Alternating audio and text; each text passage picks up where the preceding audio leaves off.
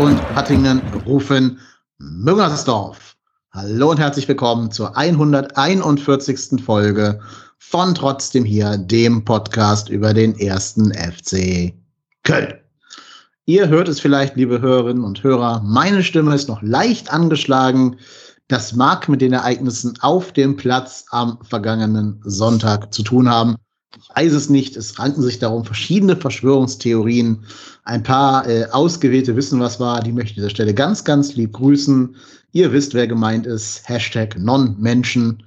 Mal gucken, ob seine Stimme kristallklar klingt, wie immer. Engelsgleich kommt er jetzt aus, aus Hattingen dazugeschaltet. Der Marco. Moin, Marco. Ja, moin, hi.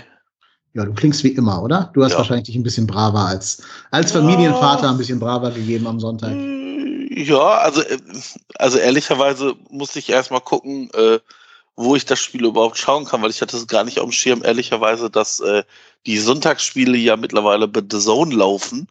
Also bin auch, natürlich, gucke ja keine Vorberichterstattung. Hab dann gedacht, okay, alles klar, ich mache jetzt schon mal Fernsehen an gehe bei Sky rein und selbst so durch und finde die Spiele halt nicht. Und die ist schon so scheiße. Was hat der für eine für ein Mist hier und das gibt's doch gar nicht. Und ja, und dann irgendwann äh, habe ich gedacht, ach ja, das läuft ja gar nicht bei Sky. Musste dann schnell in meinen The Zone-Account, was natürlich auch immer ein paar Sekunden dauert, und dann habe ich sogar den Anpfiff verpasst. Also.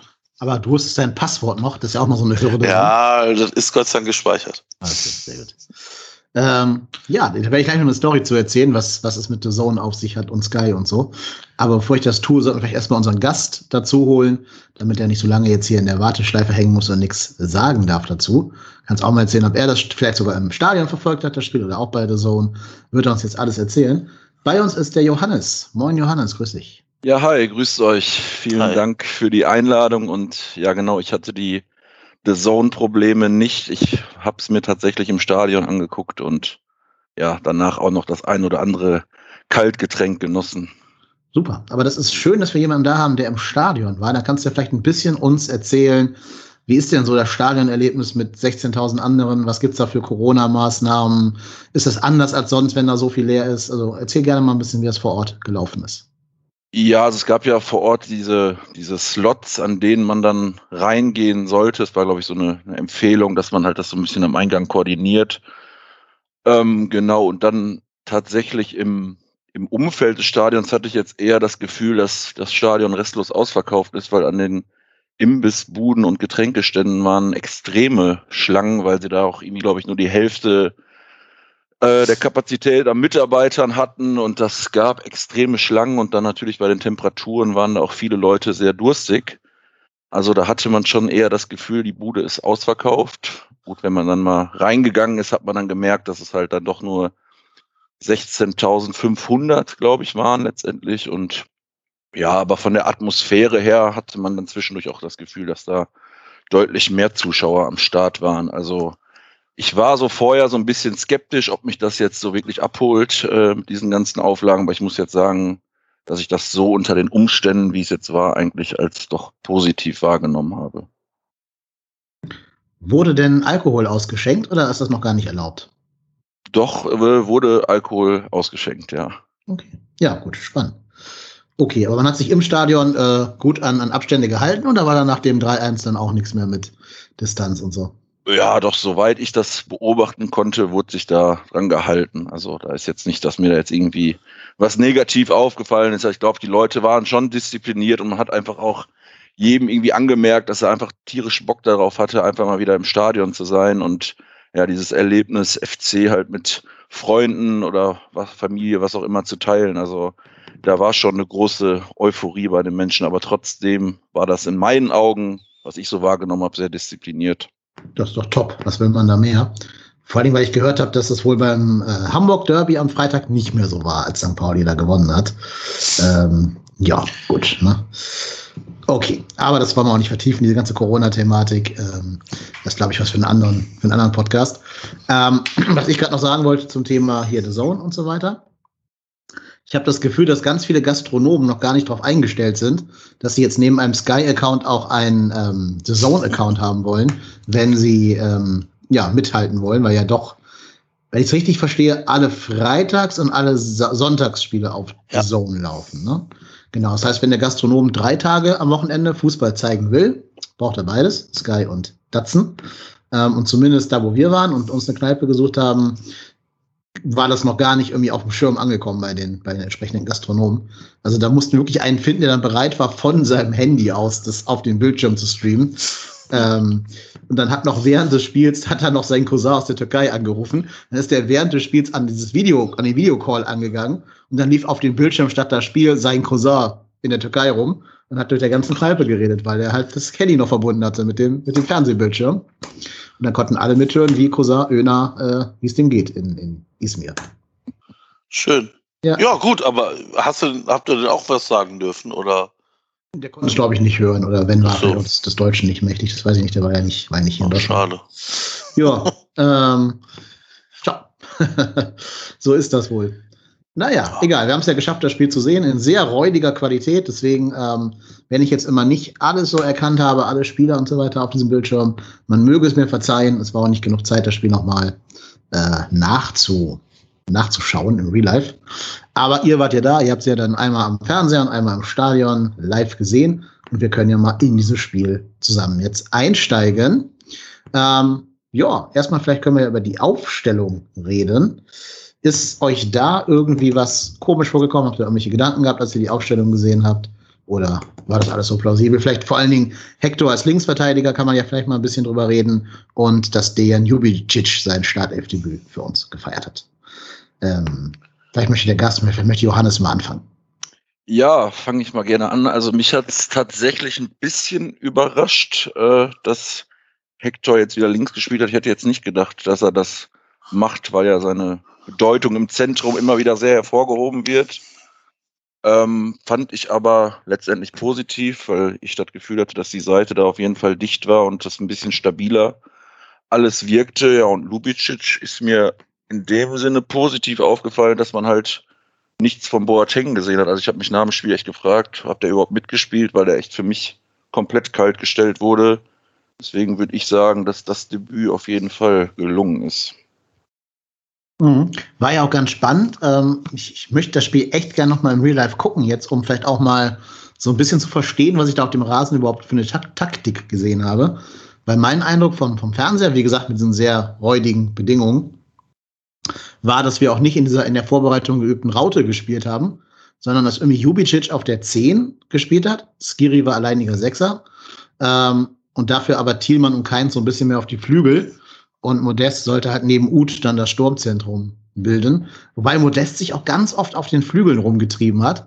Und also bereitet er dann ja auch das eine Keins-Tor dann später vor. Also Vorvorbereitung sozusagen. Ähm, interessant. Also es war taktisch ein total interessantes Spiel. Auch zehnmal variantenreicher, als das der Gistol jemals gesehen hat, dass da irgendwie äh, Spieler mal irgendwie sinnvoll auf andere Positionen verschieben worden wären, mit Hintergedanken. Weil zum Beispiel Baumgart hat ja nachher erklärt, dass ähm, genau was du gerade gesagt hast, Johannes, dass nämlich ähm, Jubicic den Job hatte, dem Prinz Boateng auf den Sack zu gehen, salopp gesagt. Und vor allen Dingen mit Jubicic und ähm, äh, ähm, äh, hier, Skiri zusammen, Skiri. hast du ja zwei Spieler, die zusammen irgendwie 26 Kilometer laufen. Das ist natürlich schon für jeden Gegner dann super, super schwer, wenn du zwei so, zwei so Laufmaschinen im Zentrum hast. Ja. Ja, ja also ich, ich muss ganz ehrlich sagen, ähm, ich habe Hector auch nicht auf hin, hin links erwartet, ehrlicherweise. Ähm, aber ich muss ganz ehrlich sagen, das ist eine Möglichkeit, also das ist, scheint ja aktuell, also die Außen scheinen ja unsere tatsächliche Achilles oder eine unserer Achillesfersen zu sein.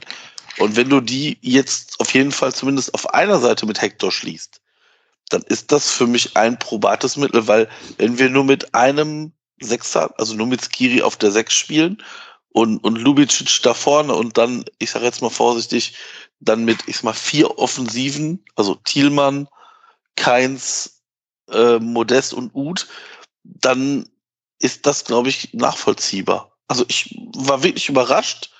Ähm, wobei das Spiel ja auch da FC-typisch begonnen hat. Also. Genau, wir bleiben mal kurz bei dieser Linksverteidigerposition, bevor wir jetzt ähm, die typische FC-Phase am Anfang uns anschauen. Da haben wir nämlich eine Hörerzuschrift bekommen vom MAP. Der hat gefragt, ist Hector die Lösung auf Linksverteidigerposition? Für mich, also für ihn nicht, für MAP nicht. Zumindest nicht auf Dauer und erst recht nicht, wenn Skiri noch wechselt. Brauchen wir also noch einen Linksverteidiger zusätzlich zu Crazy Horn. Noah scheint fürs erste komplett raus und Rechtsverteidiger auf links hat auch nicht funktioniert. Was sagt ihr? Ist Sektor die Lösung da auf links oder ist der vielleicht doch im Mittelfeld zu wichtig? Schwierig. Also, dass wir jetzt noch fünf Spieler irgendwie vor, also ich, ich wüsste genug Positionen, wo wir wahrscheinlich noch was machen müssten. Und ich, wenn du mit einem Sechser spielst, kann das mit Hector eine Option sein ihn auf links spielen zu lassen. Vor allem vor dem Hintergrund, wenn sich auch da keiner tatsächlich aufdrängt. Also solange Janis Horn da verletzt scheint und Katterbach hat ja, glaube ich, in der U23 gespielt. Wobei das vielleicht für den Jungen vielleicht auch ganz wichtig ist, mal Spielpraxis zu sammeln. Auch wenn es nur in der, in der vierten Liga ist. Ähm, dann, dann ist das für mich ein probates Mittel, da Hector nach hinten zu ziehen ich glaube, du nimmst dir damit ein bisschen Qualität, aber wen willst du da sonst hinstellen? Also klar, wird ein Neuzugang, ja, aber auch der muss ja erstmal sich in das Spielsystem eingrooven. Also, dass wir jemanden bekommen werden, der von 0 auf 100 da spielen wird, wage ich stark zu bezweifeln wir werden keine A-Lösung für diese Position bekommen. Nicht mit den Mitteln, die wir aktuell haben oder zu haben scheinen. Ich ja, ich, ich, vor. ich sehe es halt auch ähnlich, weil man muss ja sehen, dass Hector äh, beim FC als Linksverteidiger ja zum Nationalspieler geworden ist. Und wenn man so einen in den Reihen hat und da halt, wie man schon, wir schon gerade gesagt haben, eine Achillesferse hat, sollte man das, denke ich, damit auch schließen und dann gucken, dass man vielleicht mit Lubicic, der ja schon vielversprechend gespielt hat, da vielleicht dann die Lösung hat, um im Mittelfeld das Puzzle dann wieder ja, zu füllen. Also ich sehe es auch so, dass man auf jeden Fall das so machen sollte, bevor man dann irgendwie mit Benno Schmitz hinten links spielt, dass man dann vielleicht doch Hector dahin stellen sollte. Mhm. Wobei ich finde, wo der, wo der Mapi recht hat, wenn Skiri noch weggeht, dann wird es ein bisschen dünn, den Hector nach links zu ziehen, ne? weil dann musst du ja irgendwie Qualität das ist im richtig, haben. Das ist richtig, aber dann bekommst du ja auch Geld, um nochmal eventuell mhm. danach zu arbeiten. Aber solange das nicht, also ich meine, das sind ja ungelegte Eier. Also klar können wir uns jetzt über irgendwelche Eventualitäten drüber unterhalten, aber solange Skiri noch bei uns im Kader steht, ist das sicherlich eine Möglichkeit. Ob das die ganze Saison so sein muss, natürlich nicht. Also ich meine, du musst ja, glaube ich, ich glaube einfach, dass, dass der FC da genau gucken muss, was man macht. Probiert man vielleicht alternativ vielleicht mal Schindler auf den Außenverteidigerpositionen aus, oder? Aber auch der ist ja eher für rechts und nicht für links eine Option. Ja, aber dann, dann könntest du ja zu. Wenn du jetzt sagst, Benno, Benno Schmidt. ja, aber nochmal, also das ist, das ist eine, das ist, das ist eine Position, oder vielleicht sogar easy. Ich meine, manchmal sind ja so, so, so Auswechslung oder Nichtberücksichtigung machen ja einen Sinn, um die Spieler zu kitzeln oder um halt auch mal was ausprobieren. Du wirst ja auch nicht mit gegen jeden Gegner immer gleich spielen. Also ich glaube, zumindest ist das mein aktuelles Gefühl ich habe bei Baumgart das Gefühl, dass der guckt, wie spielt der Gegner und dann sich überlegt, wie kriegen wir unsere Stärken gegen den Gegner auf den Platz und unsere Schwächen ein bisschen minimiert. Und das ist ja das, was, was mir bei sämtlichen, Geg äh, bei sämtlichen Trainern davor einfach gefehlt hat, dass man einfach geguckt hat, Mensch, gegen wen spielen wir denn? Weil du musst ja nicht gegen Gräuter Fürth genauso spielen wie gegen Bayern, Dortmund oder wen auch immer. Natürlich wird es taktisch immer eine ähnliche Grundformation bleiben. Aber du kannst ja vielleicht dann auch mal, vielleicht auch mal Skiri schonen und Hector in sechs, auf die sechs ziehen und vielleicht halt wen anders auf die Außenverteidigerposition. Du, du musst ja einfach, du kannst, also wir werden auch wahrscheinlich nicht erleben, dass genau dieses Team, das am äh, gestern dem Platz gestanden hat, 34 Spiele so durchspielen wird. Das wird nicht passieren. Also und demnach ist es, glaube ich, ganz wichtig, dass wir uns da alle Optionen irgendwie offen halten und gucken, was funktioniert gegen welchen Gegner wie und was kannst du machen. Und je mehr Möglichkeiten wir haben, desto einfacher wird es auch für Steffen Baumgart oder desto besser ist es für Steffen Baumgart, dann da adäquat aufzustellen. Weil ja. wenn sich der Kader von allein aufstellt, dann ist das zwar schön, aber auch nicht immer das, das Beste, ne? Aber du glaubst nicht, wie viel Musik das in meinen Ohren ist, wenn jemand sagt, der Trainer guckt, was wir für einen Gegner vor der Brust haben ja. und stellt ja. die Mannschaft entsprechend auf. Wie, ja. wie schlimm ist das, dass wir das als positiv empfinden, weil es vorher nicht passiert ist. Genau. Ne? Das ist total krass. Da siehst du halt, wie hier jahrelang, seit, seit Stöger weg ist, gearbeitet worden ist.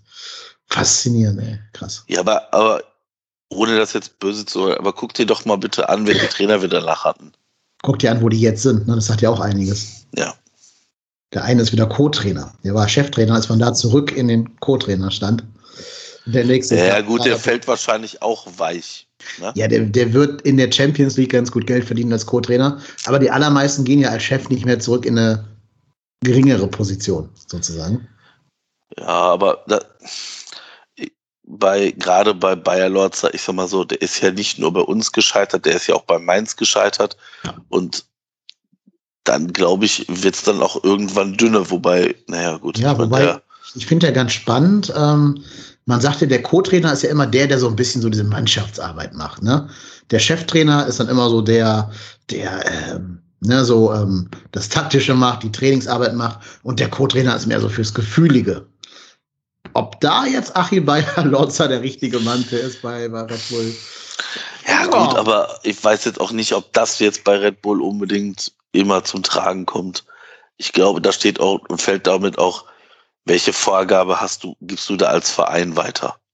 Ja, kann natürlich sein. Vor allen Dingen, ähm, ich kann auch diesen, diesen Jesse Marsch oder wie der heißt gar nicht einschätzen. Nee, ich auch nicht. Der Cheftrainer, ja. Ähm, der andere ist gerade mit Werder Bremen ordentlich vermöbelt worden, aus dem Pokal rausgeflogen. Ich will nicht sagen, dass mich das gefreut hat, aber vielleicht gab es einen kleinen Jubelschrei, als Bremen da 4-1 verloren hat. Aber ist auch egal, vergossene Milch. Reden wir bitte über das Spiel jetzt endlich. Ihr habt es gerade schon angesprochen, Marco, du warst das. Äh, das Spiel beginnt, wie jedes, wie jedes Geldspiel beginnt. Man liegt sehr früh und quasi mit dem ersten Angriff, den der Gegner überhaupt mal zu Ende spielt, äh, in Rückstand. Und es steht schon in der, ich glaube, sechsten Minute dann 0 zu 1 unter den Augen von Wolfgang Overath. Erst gab es ja diese, diese, wie nennt man das, nicht Schweigeminute, sondern Applausminute äh, für Gerd Müller, da kann man an der Stelle ja auch nochmal sagen, alles, alles Gute an die Hinterbliebenen und möge er hoffentlich in Frieden ruhen. Ist, glaube ich, einer der absoluten Giganten des Fußballs, der da äh, gegangen ist. Und ja, ich weiß gar nicht, ob er es, wie er das sieht, dass sein Rekord zu seinen Lebzeiten noch eingestellt wurde, ob er das gut findet, dass jetzt ein Nachfolger da ist oder ob er den Rekord gerne in die Ewigkeit mitgenommen hätte. Vielleicht ist ihm auch vollkommen egal gewesen am Ende. Ich weiß es nicht, aber alles Jote. Ähm, naja, wie gesagt, Hertha geht relativ früh 1-0 in Führung. Voraus ging ein, ich sag mal zumindest diskutabler äh, Freistoß, Mark Uth an irgendeinem Latana. Der wird dann halt normal in die Mitte getreten, nicht sonderlich gut. Wir verteidigen wieder eher schlecht. Ähm, verlieren natürlich da in der Mitte der Kopfballduell. Timo kann abwehren, aber leider nur in die Mitte und der Nachschuss geht dann von drei Leuten gefühlt, die da unbedrängt stehen, auch einfach rein, weil die keinen Druck hatten. Hinten neben Skiri noch das Abseits auf, weil er nicht schnell genug rauskommt aus Selbingen. Jo, also eigentlich ein typisches FC-Gegentor. Oder wie habt ihr das wahrgenommen? Ja, das ähm, war, also alle, die jetzt auf, auf eine Hasstirade warten, ich versuche heute möglichst wenig zu meckern. Das war, nennen wir es mal vorsichtig, ausbaufähig. Ähm, ich glaube, Schmitz und auch Tschichos verlieren beide das Kopfballduell. Horn kann den vielleicht auch anders parieren. Also den so in die Mitte abklatschen zu lassen, ist sicherlich nicht das die allerbeste Möglichkeit, die er hat. Mhm. Äh, ob das jetzt sein Ding ist, ich glaube nicht sieht aber da nicht hundertprozentig gut aus. Ich glaube, man muss ihm zugutehalten, dass der Ball aus sehr kurzer Distanz Genau, ja, wurde, aber ne? ja, aber das irgendwie, irgendwie habe ich da schon gedacht, so, oh je, oh je, oh je, es geht wieder dahin. Und dann, wie gesagt, kommt der Ball genau zum Hertaner, ich weiß nicht, Kunja, und der spielt den dann irgendwie so, trifft den Ball auch nicht richtig, habe ich so das Gefühl. Und dann geht der Ball zu Jovetic, ja, und ja gut, ich meine, ich glaube, den hätte jeder von uns dreien auch gemacht.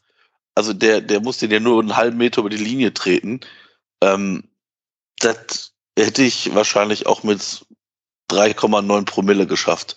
Also das war jetzt sicherlich keine, keine, keine schwere Leistung, den da über die Linie zu drücken. Aber da hatte ich so das Gefühl, oh je, jetzt haben wir genau das gleiche Problem wie, wie im Pokal gegen Jena, frühes Gegentor.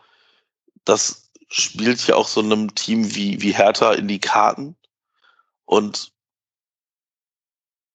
dann hatte Hertha ja noch diese, die Chance, wo, ich weiß gar nicht von wem die war, ähm, helf mir mal kurz, wo, wo Horn dann aber so abtaucht und den Ball hält. Von Serda, glaube ich, ein Schuss. Oder? Ja, genau, ja, kann sein. Es kann sein, ich, da bin ich mir nicht mehr so sicher. Auf jeden Fall auch, wo du denkst so, dann klettert Ding doch mal raus und dann irgendwie sind sie am 16er, um den 16er, im 16er Schuss und dann hält Horn den gut. Also das hätte das 2-0 äh, sein können. Und dann hatten sie, glaube ich, ja nochmal so eine Chance, wo Kunja dann irgendwie im Strafraum irgendwie glücklich an den Ball kommt, den Ball aber gar nicht mehr richtig trifft. Und dann, ähm, das war so diese gute Hertha-Phase, wo ich gedacht habe, so wenn wir jetzt uns einfangen, dann könnte es das gewesen sein. Haben wir aber nicht. Und dann fand ich, dass wir uns da ein bisschen so von Minute zu Minute irgendwie stabilisiert haben und auch irgendwie besser geworden sind. Also das, mhm. ich, ich glaube, es war so die, ich meine, 32., 33. Minute, wo ich gedacht habe, so, ja, okay, jetzt versuchen, sie versuchen es und ähm, ja, haben sich ja dann zumindest noch, was glaube ich auch ganz wichtig war, in der ersten Halbzeit mit dem Ausgleich belohnt. Ah, nee, glaube ich, vorher war auch noch dieses Chichos-Ding, wo er den in die Hand kriegt. Ne? Ja, jetzt genau, jetzt nicht, nicht alles auf einmal direkt schon, ganz ja. genau. Also ich denke mal so, der erste Moment, wo wir zum ersten Mal die Saison jetzt in der Bundesliga richtigen Baumgart-Fußball gesehen haben, war die 17. dieser geblockte Schuss von Marc Uth. Ne? Dem ging ja ein richtig schöner Ballgewinn in einer richtig gefährlichen äh, Zone voraus. Ne, der Schwolo legt den Ball auf, weiß ich nicht, den Innenverteidiger. Der wird vom Modest sehr gut angelaufen und kann dann nur so einen Notpass spielen, den Keins abfängt. Und der Ball kommt zu Uth, der halt im Pech hat, dass, dass sein Schuss geblockt wird. Aber das ist, glaube ich, genau der Fußball, den Baumgart hier sehen wollte. Der ist da zum ersten Mal quasi aufgeblitzt. Ähm, da, wollte man nach, da würden wir nachher ja noch sehr viel mehr von sehen. Insofern war das so der kleine Vorgeschmack. Aber genau, dann, äh, vielleicht können wir das an dieser Stelle zusammen behandeln. Was man halt auch wieder sieht, ist, welchen Einfluss schon Schiedsrichter, VAR und ähm, Regelauslegung auf so ein Spiel haben. Ich bin nämlich zu über 1000 Prozent davon überzeugt, dass dieses Zichos-Handspiel in der letzten Saison, bevor diese neue Regel gegriffen hat, diese neue Regelauslegung, äh, auf jeden Fall ein Elfmeter für Hertha gewesen wäre, gerade gegen ja. uns. Ja. War ja wieder hier mit T-Shirt-Linie und so, ne? Ähm, ja, äh, beide Szenen, also halt sowohl dieses Psychos-Ding als auch ähm, später das Modest-Tor, wo er so ein bisschen den Dardai, also den, den Spieler Dardai, nicht den Trainer Dardai, wegschubst, hätte beide auch jeweils gegen uns entschieden werden können. Und dann läuft dieses Spiel auch zu 100 Prozent anders. Und da sieht man halt eben schon, ne, es ist immer auch so ein bisschen, man braucht die Gnade des Schiedsrichters und des VARs. Ja, wobei, also ich muss ganz ehrlich sagen, ich habe auch vor dem Spiel von dieser neuen äh, ähm, Handregelung ähm, gehört und habe gesagt, naja, schauen wir uns das mal an. Und du siehst, dass der rausgeht, sich dann anguckt und ähm, ich habe wusste, ich habe da fest damit gerechnet, dass der Elfmeter bekommt oder dass das Hertha den Elfmeter bekommt und ähm, ja, aber ganz ehrlich, das ist eine Regel, die macht ja Sinn. Also jetzt mal im Ernst, die gehen beide zum Kopfball. Der, der Herr Taner ist halt einfach mühe eher am Ball und dann legt er so den Ball nach hinten ab und Chichos bekommt den Ball gegen den Arm. Also das ist weder eine aktive Handbewegung, noch kontrolliert er den Ball, noch ist da irgendwas, dass der dadurch einen Vorteil hat. Also wer da einen Elfmeter geben möchte, das ist für mich schwer nachzuvollziehen. Mag es sicherlich geben. Also ich habe ehrlicherweise nirgendwo gelesen, dass das ein berechtigter Elfmeter gewesen sein soll. Ja, ich meine, also letzte Saison hätten wir den auf jeden Fall gekriegt. Ja, wir haben ja genau Fall. den zehnmal bekommen. Ne? Na klar.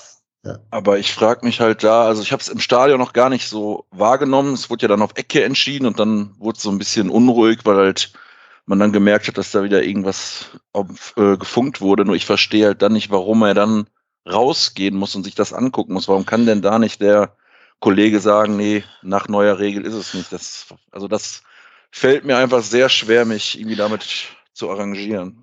Ich glaube, mhm. weil er den, also ich meine, wir wissen ja nicht, was da gefunkt wird. Ich könnte mir sehr gut vorstellen, dass er gesagt hat, hast du gesehen, dass der Ball an der Hand war? Weil ich sag mal, in Live-Geschwindigkeit habe ich es auch nicht gesehen.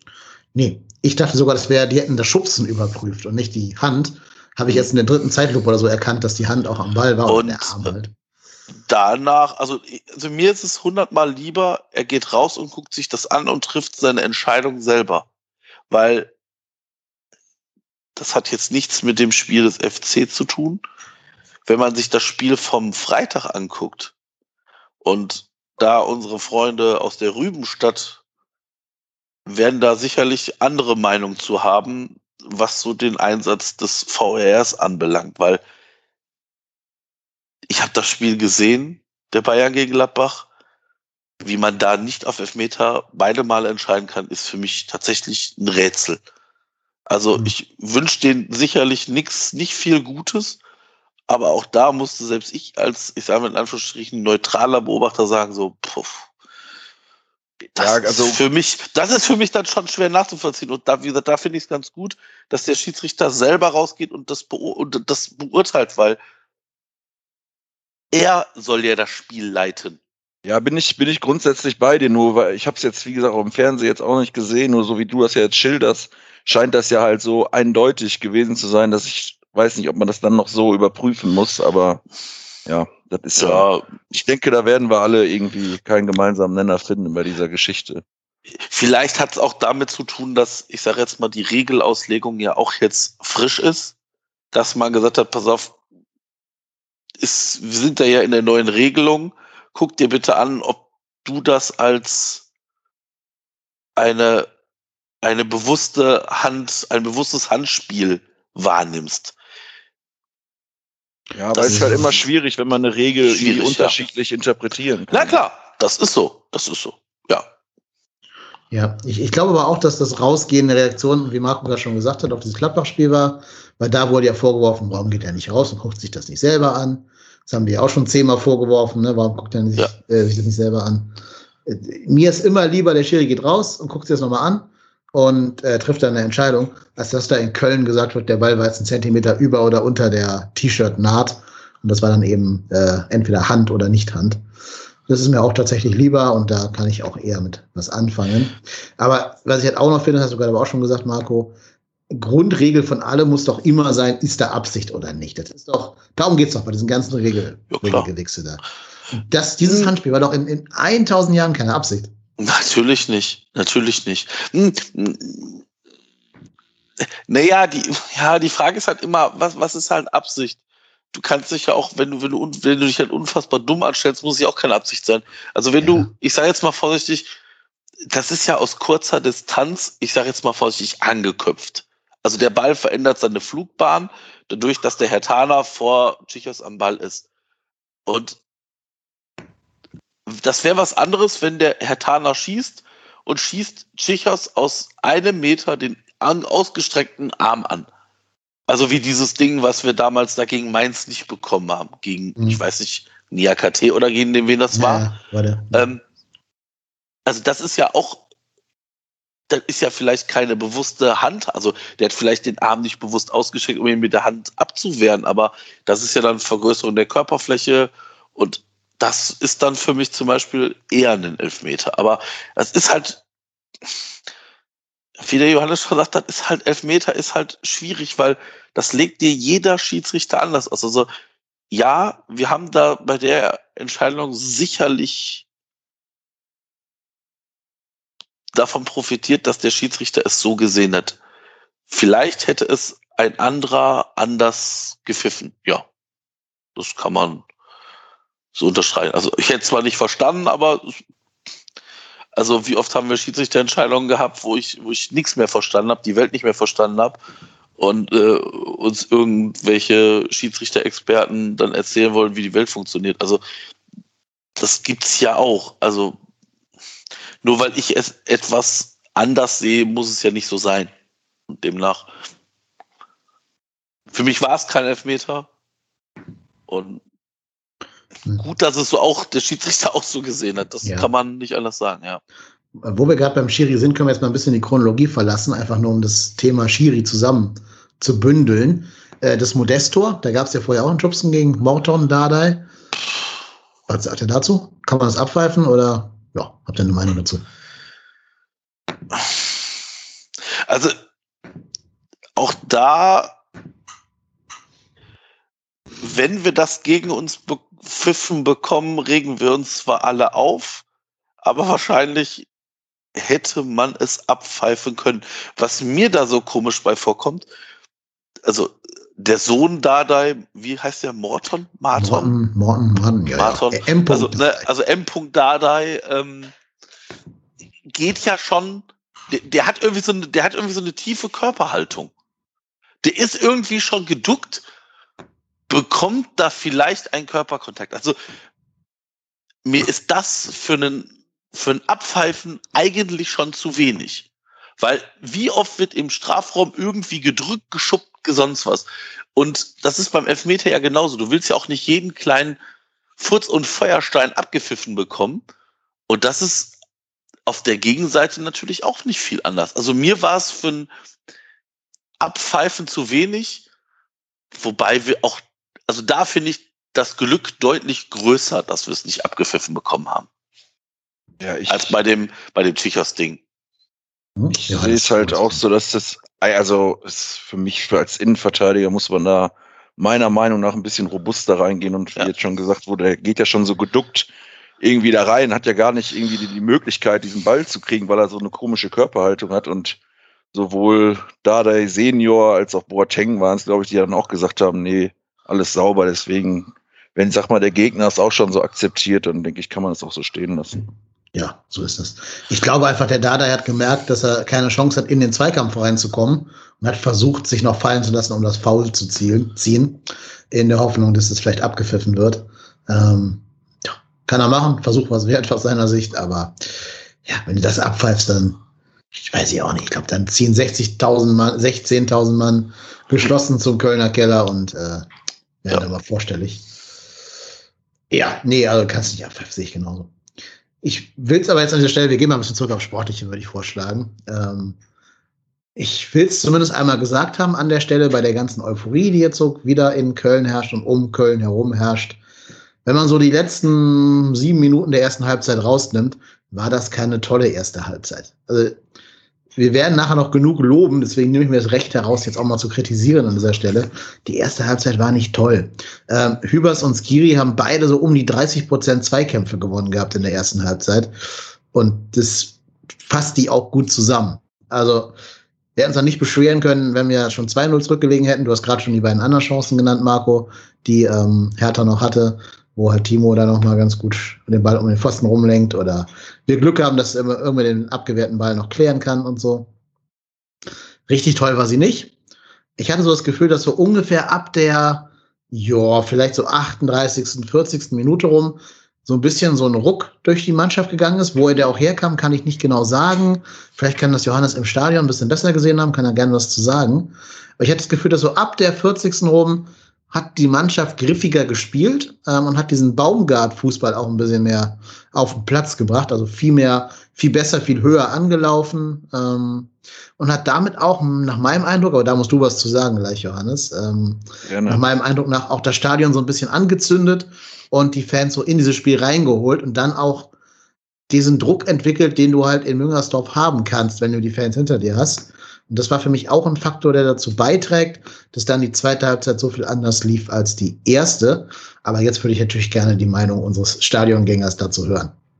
Ja, also ich muss sagen, die, die erste halbe Stunde war ja wirklich nicht, nicht gut, aber ich finde, man merkt halt schon, dass von außen man da halt schon pushen kann, sowohl als Trainer, also wenn man den da an der Seitenlinie sieht, das ist echt positiv, wahnsinniger Typ in meinen Augen, wie der da rumrennt und ähm, die Zuschauer haben das ja dann auch gemerkt und ich glaube, dass das schon so ein bisschen ansteckt und dann wurde ja auch wirklich dann jeder Ballgewinn äh, gefeiert und ich denke, dass man da schon gut merkt, dass halt, wenn Zuschauer im Stadion sind, dass auf jeden Fall eine Mannschaft irgendwie tragen kann und da nochmal ein paar Prozente freisetzt. Das wurde ja auch immer so von den Verantwortlichen betont. Also das soll ja jetzt keine Ausrede dafür sein, dass man bei Geisterspielen irgendwie keinen geraden Ball spielen kann, aber äh, ich denke schon, dass man da mit, mit Publikum im Rücken dann schon so ab der, ja, so 35. war es ja, glaube ich, dann schon so ein bisschen Dampf machen konnte und äh, bin auch froh, dass die Halbzeit dann nicht zu so einem Bruch geführt hat, weil das mhm. hat man mhm. ja dann auch schon mal, dass das dann so ein bisschen das Tempo wieder rausnimmt,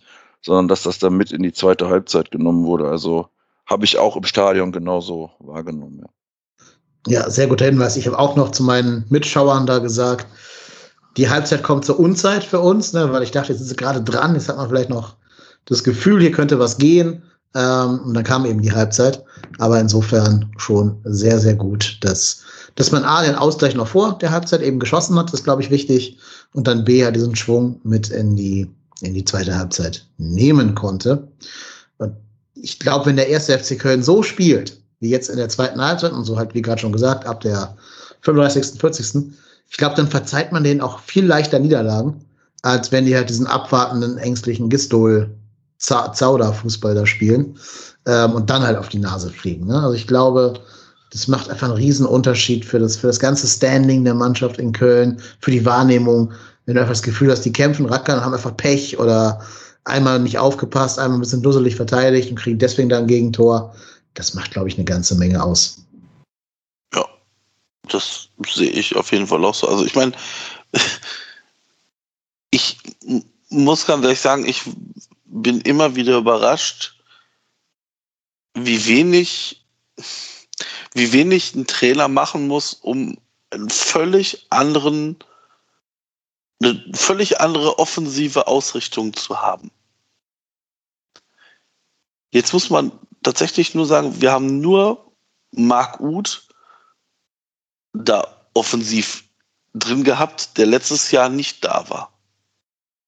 Und irgendwie hatte ich das Gefühl, da ist einfach ein ganz anderer Zug zum Tor. Hm. Ist, ist nicht vielleicht sogar auch Modest als Neuzugang zu betrachten? Vielleicht, ja, vielleicht ja, aber das, na, also das zeigt ja nochmal wiederum, also ich, ich habe einfach das Gefühl, dass Modest verstanden hat, warum auch immer, das ist mir eigentlich egal, ob da Baumgart der ausschlaggebende Punkt ist oder ich sag jetzt mal seine auch wenig erfolgreiche Laie nach Saint-Etienne dann vielleicht bei ihm auch nochmal gezeigt hat, so, hm, vielleicht sollte ich jetzt hier mal Gas geben, denn sonst war es das mit meiner Fußballkarriere wahrscheinlich in, zumindest in einer ersten Liga, die europäisch geprägt ist. Und ähm, ich finde zum Beispiel bei Modest, das wird jetzt keiner sein, der Lubicic oder Skiri irgendwie Gefahr läuft, die einzuholen, was das Laufen anbelangt. Das wird nie seine Kernkompetenz werden, aber ich fand zum Beispiel auch das gestern bezeichnet, dass Modest für seine Verhältnisse sehr, sehr häufig angelaufen ist. Und das ist schon, ja, vielleicht ist er wie so eine Art Neuzugang zu werten. Also, das ist, ich habe am Anfang war sehr, sehr skeptisch, aufgrund der Thematik Modest und Anderson bin ich immer noch ein bisschen. Ich weiß nicht, ob das ausreicht. Aber ich finde auch zum Beispiel, dass Jan Thielmann und Keins und aber auch Marc die Sache gut gemacht haben, weil ich hatte immer das Gefühl, dass Hertha sich gar nicht so auf eine feste Konstellation einlassen konnte. Da wurde auch mal ein bisschen rotiert und dann tauchte der eine auf einmal auf, also Modest taucht auf einmal am Flügel auf, dafür rutscht dann Uth mit, ähm, ich weiß gar nicht, wer dann, dann noch mit im Zentrum war rein. also das ist schon, das ist schon gut. Mhm. Keins ist dann ganz oft reingerutscht noch. Genau, keins, genau, genau. So, so, äh, so kurz zur Vervollständigung. Modest ist 8,14 Kilometer gelaufen. Ähm, Marc Uth zum Vergleich 8,04, also sogar ein bisschen mehr als Uth ist er gelaufen. Der Modest ähm, hat natürlich auch nicht 90 Minuten gespielt. Ne? Insofern kann man ihn ja nicht mit denen vergleichen, die durchgespielt haben. Also 8, 8 Kilometer in 76 Minuten ist schon eine ordentliche Laufleistung für, für einen älteren Herrn, würde ich sagen. Wenn man das hochrechnet, äh, würde man ja auf 10 kommen oder so. Das ist durchaus passabel, da kann man nichts gegen sagen. Ich finde vor allen Dingen die Körpersprache ist eine andere bei ihm. Ne? Also er wirkt wieder viel präsenter. Ähm, das hat aber, glaube ich, auch viel damit zu tun, dass der zum ersten Mal seit drei, vier Jahren eine richtig vor, äh, verletzungsfreie Vorbereitung absolvieren konnte. Das ist ja bei jedem Spieler so. Ne? Immer wenn die eine, eine ähm, durchwachsene Vorbereitung haben, ist ja klar, dass du diese Wettkampffitness noch nicht haben kannst. Und insofern ähm, kann auch damit viel zusammenhängen, dass der körperlich jetzt wieder fit ist und dass Baumgart ihm ja auch vermittelt, Junge, ich zähle auf dich, ich setze auf dich. Du bist hier als Stoßstürmer, die Nummer eins, mit Marc Uth so um dich rumwuselt quasi. Ist ja auch wieder genau die Konstellation wie damals mit Osaka. Ja. Ne? Du hast diesen, ja.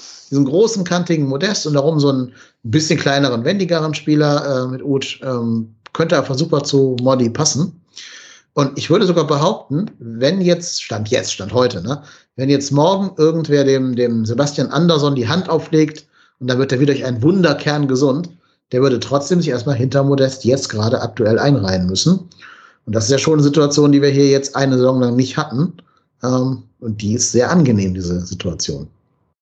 Ja, ich denke mal, was auch einfach gut ist, dass er halt direkt am ersten Spieltag getroffen hat. Ne? Das ja, ist ja bei Stürmern ja. auch immer so das Ding. Und ja, ich denke auch. an die Minuten zu zählen, ja. Genau, und dass genau. die Vorbereitung halt echt ein, echt ein Faktor war, weil genau. dass er, wenn er im Strafraum angespielt wird, ja immer noch brandgefährlich ist, das wissen wir ja alle und dass das eher andere Gründe hatte, warum er ja nicht so performt hat. Deswegen bin ich da auch mal gespannt, wie das weitergeht. Genau, also ein Tor, eine Vorlage, was, was willst du eigentlich mehr ne, von ihm verlangen? Das kannst du ja gar nicht irgendwie. Genau, super. Also tolle Leistung von Toni nachher noch den Trainer mit so einer Wasserflasche getroffen, also drei Treffer im Spiel quasi. Super. Ähm, ja, nee, sehr schön. Ich glaube, wir alle freuen uns, wenn wir den Brillenjubel noch öfter sehen. Wisst ihr aus dem Kopf, wann er das letzte Tor gemacht hat? Das ich habe ich hab irgendwie nur was mit 400 Tagen oder so in der Bundesliga. Ja, 454 gelesen. Tage, genau. Ja. War das das in Augsburg da, wo ja, er kurz vor genau. Schluss, genau. ja, ne? Genau, wo, wir, wo er kurz vor Schluss das 1-0 macht wird dann so doof, immer noch das 1-1 zu fangen. Ja. War das nicht so ein Dreckslive-Meter? Den Drexler verschuldet? War das überhaupt ein Elfmeter? Ich nee, ich, nicht mehr. nee, kein, ich glaube da irgendwie ich meine, über. Nein, es war einfach ein super dumm verteidigtes, genau, links einer durchgebrochen. Ja. Genau, oh. die ausgesagt. Ähm, noch ein kleiner, kleines Ratespiel. Wann haben wir das letzte Mal ein Auftaktspiel gewonnen? Gegen Darmstadt unter Stöger, glaube ich, oder? Richtig. Torschützen, weißt du es auch noch? Oh, ne, jetzt, jetzt bin ich raus. Marcel Risse. Darmstadt. Marcel Risse, alles Gute. Und Anthony Modest. Aha. So schließt ja. sich der Kreis. So Gutes schließt sich der Kreis. Genau. Damals noch mit so Legenden wie äh, Ant Antion, Antjom Ruknevs im Sturm. Ja. Artyom, genau. Im Sturm. Äh, ja. Der Legendenlover. Legendenelf. Wir wissen ja alle, wo es geendet ist, die Saison gegen Darmstadt. Ne? Das war die Europapokalsaison. Also was, was kann uns jetzt noch stoppen? ja, nein, nein, wir werden hier nicht anfangen zu spinnen. Mir ist jetzt auch schon wieder viel zu viel Euphorie in Köln. Ne? Wenn ich jetzt schon Leute höre, die sagen, wir werden mit dem Abstieg nichts zu tun haben, sag mal Leute, was stimmt ja. mit euch? Also wir haben auch unter Gistol so Spiele gesehen. Jetzt in dieser starken Phase, wo wir die acht Spiele gewonnen haben unter Gistol. Ne? Und da kann jederzeit der Stecker auch wieder gezogen werden. Trotz Baumgart, trotz ähm, einem fitten Modest äh, ist noch keine Garantie, ist noch nichts gewonnen, nichts passiert. Wir können ab jetzt fünf Spiele in Folge verlieren. Also bitte, Leute, reißt euch zusammen und fallt jetzt nicht wieder in so eine Euphorie rein, nur weil wir ein Spiel richtig, richtig gut gespielt haben. Ähm, also ich meine nicht euch beide, ne? ich meine Leute, die behaupten, dass wir die, dass wir die, die Klassenhalte schon sicher hätten. Ja, ich, ich sehe es ähnlich, weil man muss ja auch ehrlicherweise zugeben, wenn jetzt kurz vor Schluss dieses 3-2 fällt, ja, das dann abgepfiffen ja. wird, dann frage ich mich, ob wir ja. wirklich so stabil hinten sind, dass wir das dann über die Zeit gebracht hätten. Also das darf man ja nicht. War ja quasi eine ähnliche Situation wie das 1-0. Da war ja auch Standardsituation, zweiter Ball dann. Also da muss man ja auch ehrlicherweise sagen, wenn da das 3-2 fällt, dann pff, weiß ich auch nicht, ob sie das dann schaukeln. Ja, natürlich. ne, bei aller Qualität ist immer Glück mit dabei. Wir haben gerade ja. das Schiri-Glück schon besprochen. Wir haben das Glück besprochen, dass der Askar Siba bei dem 3-2 einen Zentimeter zu weit vorne stand. Ähm, auch bei dem, bei dem äh, dritten Tor, was dann Keins erzielt, hast du auch Glück, dass halt der Schwolo den Ball noch so abfälscht, dass der genau dem Keins vor, vor die Rübe fällt. Ne? Also, das ist 2-1. Oder 2-1, ja, auf jeden Fall das genau das modest ja. vorbereitete Tor, richtig. Ähm, wenn der, wenn der Schwolo da vielleicht den Ball so ein bisschen anders berührt, dann fliegt der über keins drüber. Ist immer auch ein Faktor Glück dabei. Und ja, ist natürlich schön, dass der Keizburg den Weg macht und da steht, ne, ist ja auch wichtig, aber es ist immer auch Glück mit dabei im Fußball und das Glück kann sich auch mal gegen dich wenden. Ja, aber bei dem 2-1, wenn da Schwolo nicht dran geht, meint ihr, der denkt sich hinten ins Tor? Oh. Ich habe es mir nämlich in der, ich sag mal, in der Zusammenfassung nochmal angeguckt also nicht im 90 Minuten, sondern nur diese Zusammenfassung. Und da bin ich mir nicht sicher, ob der nicht sogar vielleicht von Modest reingetrudelt wäre. Weil der Ball wird ja von, war das auch Marton Dadai oder wem auch immer abgefälscht. Und dadurch nimmt, kriegt er so eine ganz komische Flugkurve ja. und mhm. senkt sich hinten Richtung Tor. Ich gucke gerade, ja, ja, ja, ja. Hast recht. Ja. Da hab ich habe nur gedacht, dass der, überlegt, ja, ja. ob der nicht, ob der reingegangen wäre. Also ich glaube schon, dass er, dass er hin musste, der Torwart. Also das war wirklich ein ganz ekliges ja, ja, Ding. Also, ne? Gar keine Frage, der musste hin. Aber ich habe gedacht, wenn er schafft, den so ein bisschen über die Latte zu lenken, ne, dann ja, kriegt er halt nicht dem Keins vor die aber, Füße. Aber auch da war Schwolo, glaube ich, froh, dass er dann überhaupt noch dran gekommen ist, weil, wie gesagt, das ist ja auch fies. Ich meine, wenn der Ball sich halt so wegdreht, du kriegst, du weißt ja gar nicht, wie fliegt der auf einmal. Also, ja, also er, er nimmt halt, ne, Klugscheißer wissen, er nimmt halt die falsche Hand. Der ist wahrscheinlich Linkshänder, würde ich mal unterstellen. Wenn er mit der rechten hingeht, kann er übers Tor klatschen. Aber äh, ist ja okay. Gut, dass er das gemacht hat. Freut mich für ja. ihn. Alles gut. Nee, ich wollte einfach nur sagen, dass bei aller Qualität und bei allen veränderten positiven Signalen, die wir gesehen haben, da auch immer Glück eine Rolle spielt bei sowas. Ähm, und du musst natürlich auch hoffen, dass zum Beispiel so ein Keins sich nicht wieder verletzt wie in der Rückrunde, wie in der, in der vergangenen Saison. Das war ja auch ein Riesenfaktor, warum er so schlecht dastand, ne? weil der Typ, der wird langsam echt so ein bisschen der, der, der MVP für, für den FC. Der hat ja eine unfassbare Quote an Vorlagen und so, wenn der spielt. Ne? Ähm, also das scheint rückwirkend so ein richtiger Königstransfer zu werden, auch wenn es immer nicht ganz so bewusst ist, weil er so ein bisschen, der ist ja nicht so der auffällige Spieler, wo du jetzt sagst, so, der ist so der, der shiny, shiny, bling, bling Typ, ne? Da gucken alle auf Modest oder auf den Cafu von Köln, aber nicht auf, äh, auf, auf Fans. aber der hat eine, eine, wirklich eine unfassbare Quote eigentlich in den Spielen, die er jetzt gemacht hat seit seiner Verletzung. Und das ist, glaube ich, schon mega, mega wichtig. Und wenn der jetzt noch einen Anspielpunkt vorne drin hat mit halt Modest oder auch Anderson, ist es ja umso wichtiger, dass, dass er diese Tor, Torvorlagen dann liefert. Und was ich auch wichtig finde, ist, ähm, dass, also ich muss ganz ehrlich sagen, ich fand keins überragend. Nicht nur, weil es ein, eine, ähm, weil er zwei Tore macht, sondern erinnert ihr euch an diesen Schuss kurz vor Ende der ersten Halbzeit? Den er um ich, irgendein Hertha-Verteidiger zieht, so nach mhm. unten und dann taucht schon da Schwolo ab und kriegt den gerade noch so um den Pfosten gelenkt. Also, mhm. das war so die Phase, wo ich, wo ich auch, das hast du vorhin, Dennis, schon mal gesagt, da hätte die Hertha sich rein theoretisch sogar noch nicht mal beschweren dürfen, wenn sie mit äh, einem 2-1 in die Pause geht. Und dass du natürlich dann innerhalb von drei Minuten ähm, das 2 und dann das 3-1 machst, ja, das ist schon gut. Und bei, bei dem 3-1 muss ich sagen, das ist halt, das ist jetzt nicht schön rausgespielt. Aber ich muss jetzt mal was sagen, was mir ganz schwer über die Lippen kommt. Wie der Benno Schmitz, wie ein, wie ein Messer durch warme Butter durch die Abwehr der Hertha stolziert, ne? Also ich als Hertha-Verteidiger, ne? Ich würde, glaube ich, jetzt meine Karriere beenden. Wie kannst du so hops genommen werden? Alter Falter. Und dann sitzt die Flanke auch noch und keins drückt den auch gar nicht verkehrt über die Linie. Also da musst du halt stehen und das auch so machen. Das ist schon gut. Das ist, und was ich halt glaube, das ist halt, da, da steht, da steckt halt eine Spielidee hinter. Das ist jetzt nicht so, oh, der Ball ist siebenmal abgefälscht und kommt aus Versehen zu, ähm, zu ähm, Benno Schmitz zurück, sondern das war bewusst so gespielt von allen Beteiligten. Und das ist etwas, das habe ich lange nicht mehr gesehen, einen, ein, einen taktischen Spielzug, der bis zum Ende durchgespielt wird. Ja, muss man sagen. Das wirkte einstudiert und das ist schon mehr, als wir hier jetzt seit 45 Spielen davor gesehen haben. Da darfst du keinem erzählen, dass da kommt so ein, ich sage jetzt mal vorsichtig, Zweitligatrainer. Zweitligatrainer mit Schiebermütze. mit Schiebermütze und hieft den FC auf einmal auf ein anderes Niveau und ja. ich. Aber auch innerhalb von einer einzigen Vorbereitung, ne? Ja. Ja. Ja. Ja, aber muss, also denke ich auch bei dem Thema Euphorie wirklich auch vorsichtig sein, weil man, ich glaube, es ist so wichtig, dass das Spiel gewonnen wurde, weil wenn man jetzt ja, ja. mit mhm. null Punkten, wir wissen ja alle, wo wir jetzt am Sonntag spielen, in München, kann man ja jetzt nicht unbedingt davon ausgehen, dass wir da auch einen Dreier holen. Und wenn du dann mit null Punkten in das Bochum-Spiel gegangen wärst, mhm. dann wäre ja, ja, schon der Dom wieder am Brennen gewesen. Ne? Ja, absolut. Dann hätte auch vielleicht die Mannschaft irgendwann den Glauben an den Baumgartball verloren. Ich glaube, das ist allein schon wichtig für das Verhältnis von Mannschaft und Trainer, dass die glauben, dass das, was Baumgart denen erzählt, funktionieren kann. Das ist, glaube ich, sehr, sehr viel wert für eine, für eine Fußballmannschaft.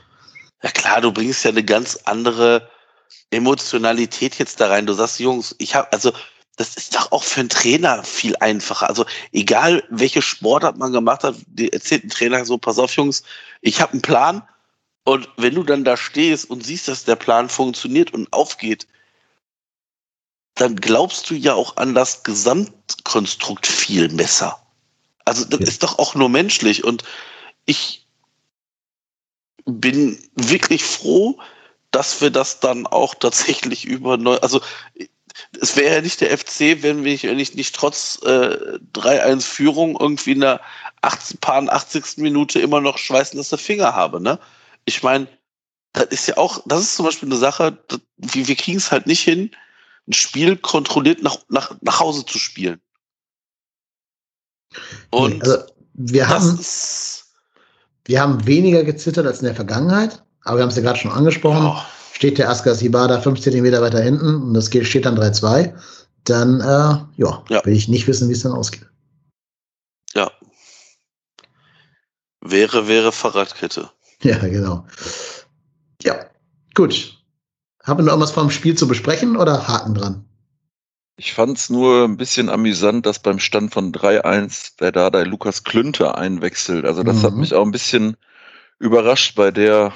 Ja, ich vermute mal wegen, ja, vermute ne? mal wegen seines Speeds gegen, gegen Ja, Happin. das ist irgendwie auch so. Gegen Cafu von Köln. Apropos Cafu, Cafu von Köln, das ist auch eine Frage, die uns erreicht hat. Ähm, die können wir gerade noch gerade mitkriegen. Also wer es nicht gehört hat, der Kicker, Quatsch, der, der Ticker, also der FC Köln Live-Ticker auf Twitter, hat Benno Schmitz, ich glaube unironisch, ich weiß es nicht genau, als äh, den Cafu Kölns bezeichnet.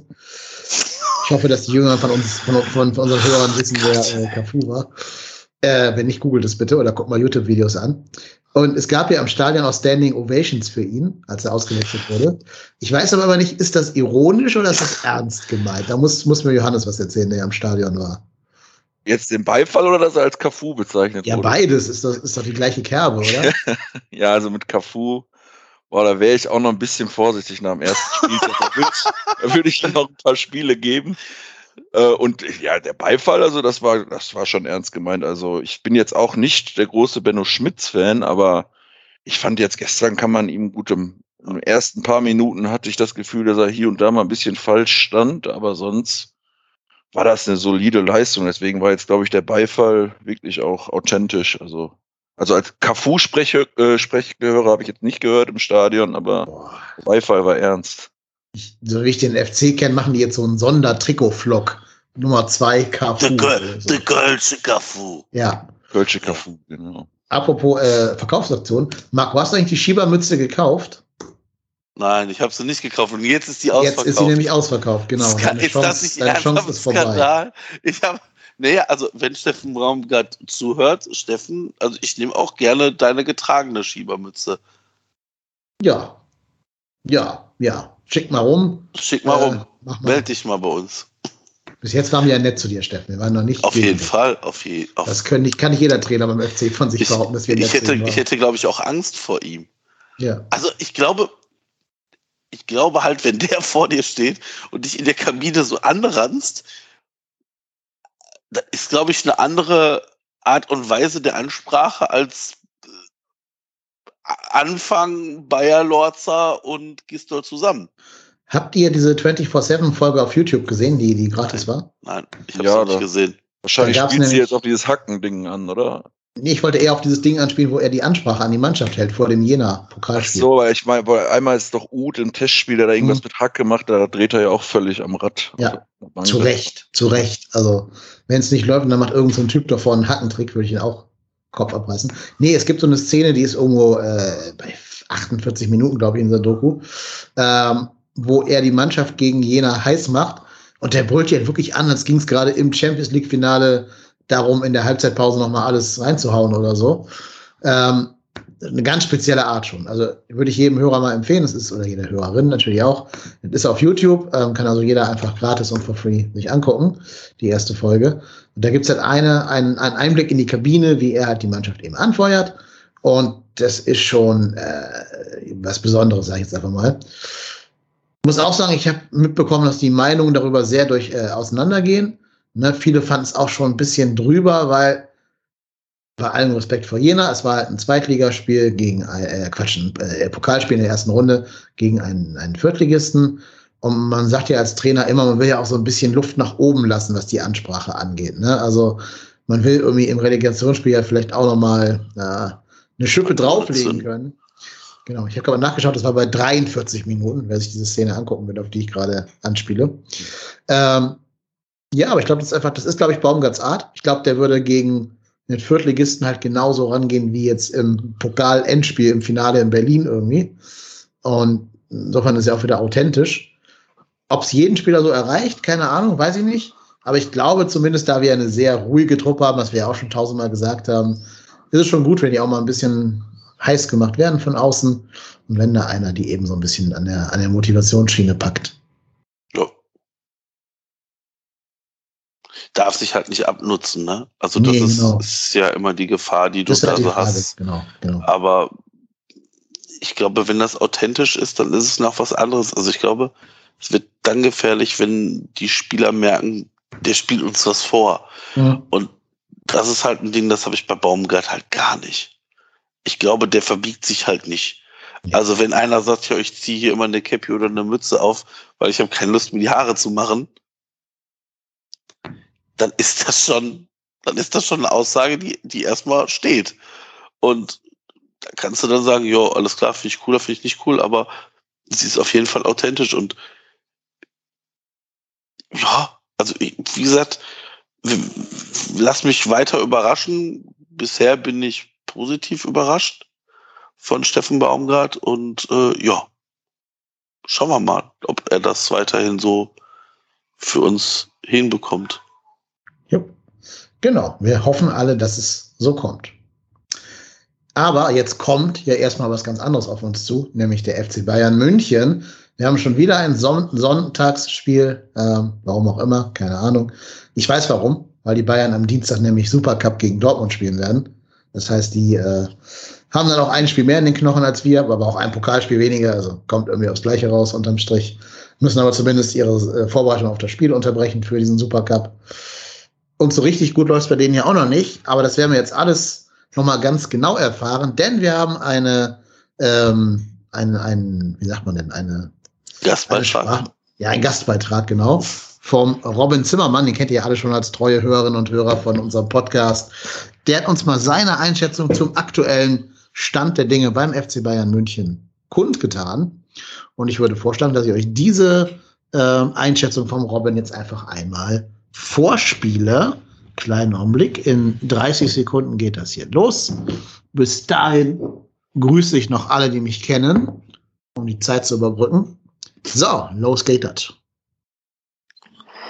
Erstmal Hallo in die Runde und hier jetzt eine kleine Vorschau für das nächste Spiel vom 1. FC Köln. Und zwar geht es ja gegen meinen Verein, den FC Bayern.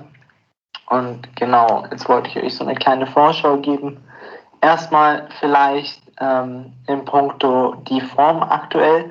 Also wir hatten ja eine etwas bescheidene oder unterdurchschnittliche ähm, Vorbereitung, was aber auch daran lag, dass wir erstens natürlich mit Julian Nagelsmann einen neuen Trainer haben, weswegen es sich ja einiges verändert und einiges umstellt.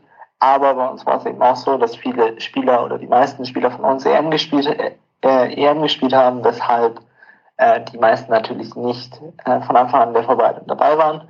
Manche Spieler haben einen echt guten Eindruck hinterlassen, unter anderem eben Tangi Nianzu, unser äh, Innenverteidiger-Talent, Talent, aber auch Josip Stanisic, der jetzt zum Beispiel gegen Gladbach äh, ein ziemlich gutes Spiel gemacht hat auf der Rechtsverteidigerposition, eben auch vom, vom Campus.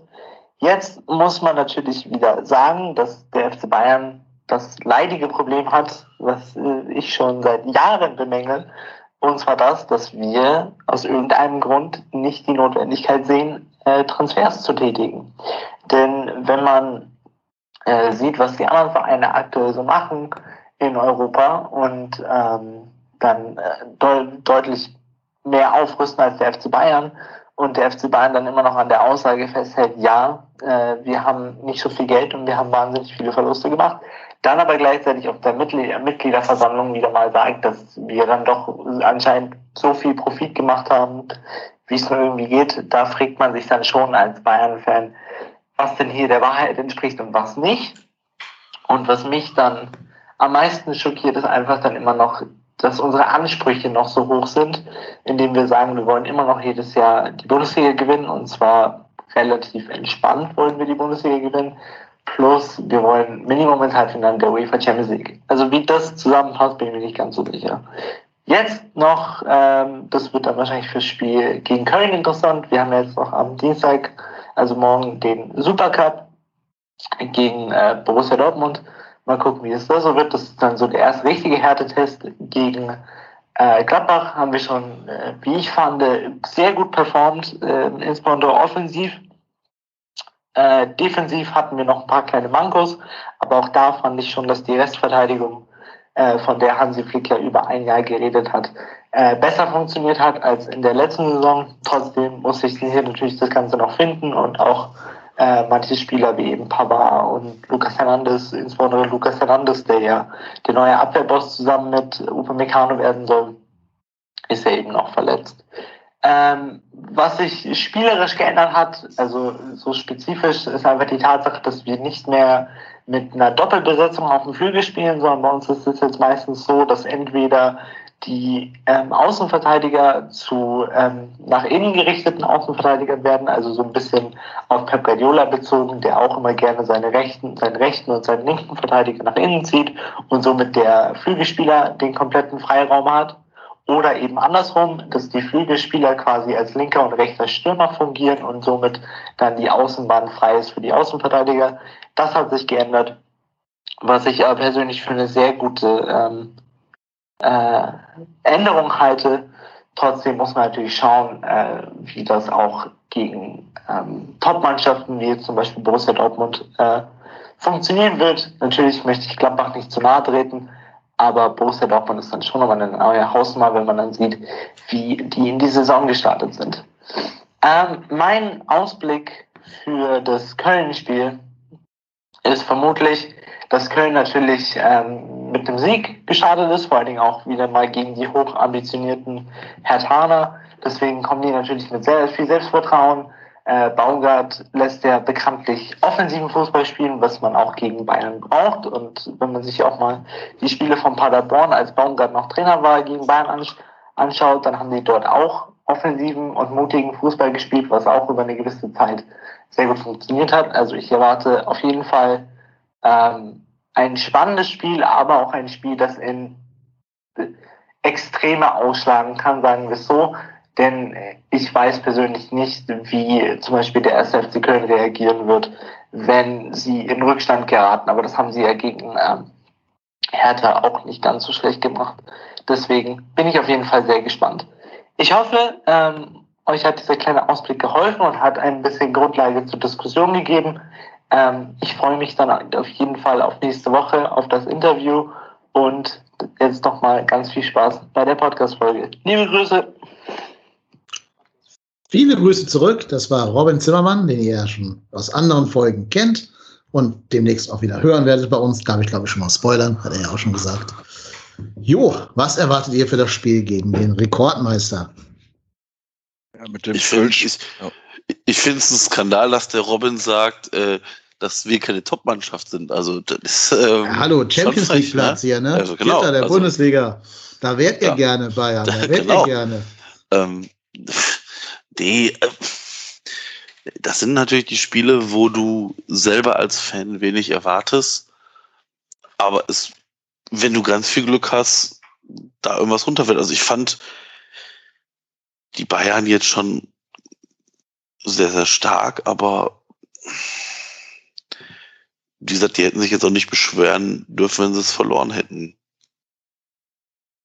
Und demnach, ja, schwierig. Also ich glaube nicht, dass, ähm, dass wir da jetzt von einem Sieg ausgehen können, aber verloren ist das Ding noch lange nicht. Also ich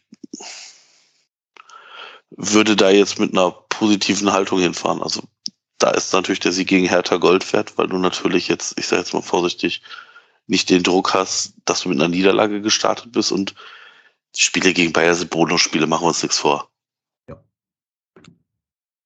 Aber ich glaube, Johannes hatte auch gerade angesetzt. Was ich hatte angesetzt, genau. Ja, ich wollte sagen, mit dem Kölschen Cafu kann ja gar nichts passieren. ja. nee, äh, Spaß beiseite. Ich denke auch, also man sollte da jetzt nicht, man sollte das Spiel nicht abschreiben, aber jetzt auch nicht irgendwas einplanen. Aber es ist, denke ich, angenehmer, gegen die Bayern, wenn man das überhaupt sagen kann, so früh zu spielen, als wenn sie sich so ein bisschen eingespielt haben. Das ist so ein bisschen meine Hoffnung, dass da vielleicht man irgendwie ansetzen kann, dass die Abläufe da auch mit dem neuen Trainer noch nicht so ganz stimmig sind. Aber ja, lassen, wir uns, lassen wir uns überraschen und gucken wir mal und hoffen, dass es nicht in Extreme ausschlägt, wie der Kollege das so ein bisschen prophezeit hat. Ja, ich meine, letzte Saison sahen wir ja gegen Nagelsmann Truppen ganz gut aus, muss man ja dazu sagen. Ne? Also, mhm. ja, Vielleicht liegt der FC ja dem, dem Julian nicht so. Dem Jul, ich glaube, so nennen die den. Äh, genau. Ja. Weil habe ich jetzt auch nicht viel zu sagen zu dem Spiel. Einfach weil natürlich, jetzt sind die Bayern, natürlich sind die noch in so, so einem Vorbereitungsblues. Die haben unter Nagelsmann, glaube ich, noch kein Spiel gewonnen, jetzt inklusive Vorbereitung. Natürlich haben wir auch in der Vorbereitung gegen die gewonnen, ja. Aber das war natürlich auch die CL von denen. Das war die Regionalliga-Truppe mit Upamecano und äh, Choupo-Moting angereichert. Also da würde ich jetzt erstmal nichts drauf bauen. Aber klar, wenn wir so spielen wie in der zweiten Halbzeit gegen Hertha, kannst du gegen dann vermutlich müde Bayern, die ja gegen Dortmund jetzt im, im Pokal da im Supercup gespielt haben, kannst natürlich irgendwie auf einen Punkt hoffen oder so. Und wenn er runterfällt, ist gut. Wenn nicht, dann liegt es auch an der überragenden Qualität. Und dass natürlich der Kölsche Cafu da auch mit Coman und Alfonso Davies nochmal ein bisschen andere Aufgaben bekommt als gegen Hertha, ist ja auch klar. Ähm, ja, ist wie es ist, Hauptsache der Einsatz stimmt. Das ist so mein, meine Minimalanforderung. Ich will wieder diese Griffigkeit sehen, wie jetzt in, den, in der zweiten Hälfte gegen Hertha ähm, und nicht dieses eher maue Jena-Spiel. Ähm, wenn ich das sehe, diese Griffigkeit, diese Aggressivität im Anlaufen und diese Galligkeit, dann ist mir das Ergebnis fast schon sekundär gegen die Bayern. Wenn du sie schlagen kannst, am ersten natürlich jetzt, klar, logisch, aber ich glaube, wir sollten auch nicht davon ausgehen, dass das irgendwie auf der Agenda steht für, für Sonntag.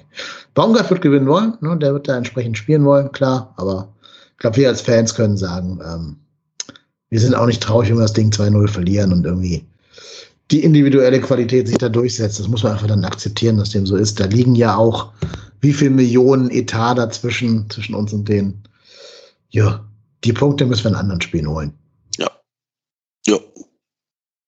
Das kann man so sagen, ja. Ja, noch jemand was zu, zum Sportlichen? Nee, von mir nichts mehr jetzt gerade. Dann reden wir doch mal über dich, Johannes. Du bist nämlich hier auch ähm, mit einer gewissen Backstory sozusagen angetreten. Ähm, ich habe jetzt gerade nur mit deinem Vornamen vorgestellt, aber du kannst jetzt gerne die Zeit hier nutzen, den Hörern mal zu erklären, den Hörerinnen natürlich auch, wer du bist und was du mit dem Mitgliederrat eventuell demnächst zu tun hast. Ja, mache ich gerne. Ähm, ja, genau, mein Name Johannes Hochstein, bin 27 Jahre, komme gebürtig aus dem schönen Olpe im Sauerland, wohne aber mittlerweile in Köln. Ja, vielleicht mal kurz, ist ja der Podcast über den ersten FC Köln, vielleicht mal eine FC-Geschichte, ist halt eigentlich auch so ganz klassisch über Opa, Papa zum FC gekommen und FC halt immer ein großes Thema in der Familie, was die Mutter schon oftmals bemängelt hat, wenn es am Mittagstisch dann immer nur um den FC geht, aber da musste durch. Auch liebe Grüße an dieser Stelle. und habe dann halt genau irgendwann mit 15, 16 angefangen, auch selbstständig zum FC zu fahren. Hatte noch so ein bisschen den Anspruch, den ich auch heute noch irgendwie habe, so auch bei jedem Spiel vor Ort zu sein. Ähm, hab dann, ja genau mal vielleicht von dem von der FC-Geschichte weg zu mir. Ich habe im Bachelorstudium als Sport- und Eventmanagement studiert mit dem Schwerpunkt Fußballmanagement. Bin jetzt gerade in den letzten Zügen meines Masterstudiums im Bereich internationalen Marketing und Medienmanagement und arbeite neben dem Studium im Marketing bei einem Neuwagenportal. Genau, und habe dann halt während dem Bachelorstudium auch so ein bisschen das Interesse an Vereinspolitik äh, entwickelt und so ein bisschen versucht zu verstehen, wie die Abläufe hinter den Kulissen sind und habe so angefangen, Dinge mal kritisch zu hinterfragen und auch Zusammenhänge zu verstehen. Habe meine Bachelorarbeit auch dem Thema ein bisschen gewidmet, so Vereinspolitik, auch beim FC.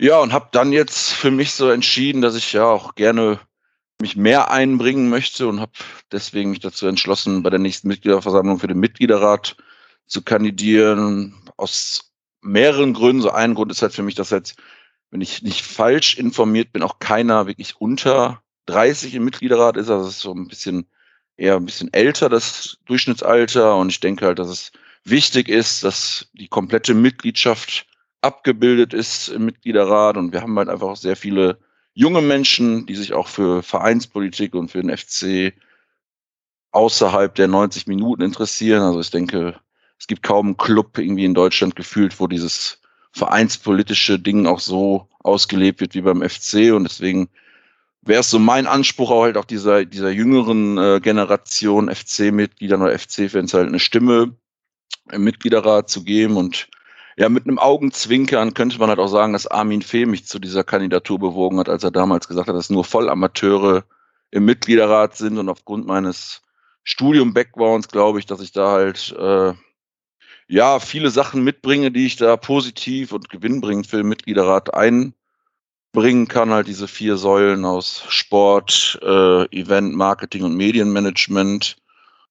Und ja, ich, ich sehe es einfach so, dass die heutigen Entwicklungen. Wir hatten das ja auch eben bei dem Gastbeitrag von dem Herrn, der über Bayern geredet hat, mal kurz rausgehört, dass ja jetzt trotz dieser Corona-Entwicklung halt auf dem internationalen Transfermarkt ja immer noch wahnsinnige Summen gezahlt werden. Das sind halt irgendwie Entwicklungen, die mir jetzt wirklich überhaupt nicht gefallen. Und wenn man sich da irgendwie einbringen kann, dass man sowas vielleicht ja, also ich glaube, wir müssen uns jetzt beim FC nicht äh, keine Sorgen machen, dass da irgendwann in naher Zeit solche großen Ablösesummen bezahlt werden, aber dass man halt irgendwie versucht, dass der FC immer noch ein Verein bleibt, der irgendwie nah an den Menschen ist, der wo Mitgliederrechte wichtig sind und demokratische Strukturen gestärkt werden. Das ist auf jeden Fall so ein Ansatz, der für mich wichtig ist. Und ja, jeder, der sich mit dem FC auch ein bisschen näher beschäftigt, merkt ja auch, dass es einfach im Club ein großes Misstrauen irgendwie untereinander gibt, also unter der Mitgliedschaft und eine Spaltung. Und da würde ich auch gerne irgendwie was zu beitragen, dass man vielleicht,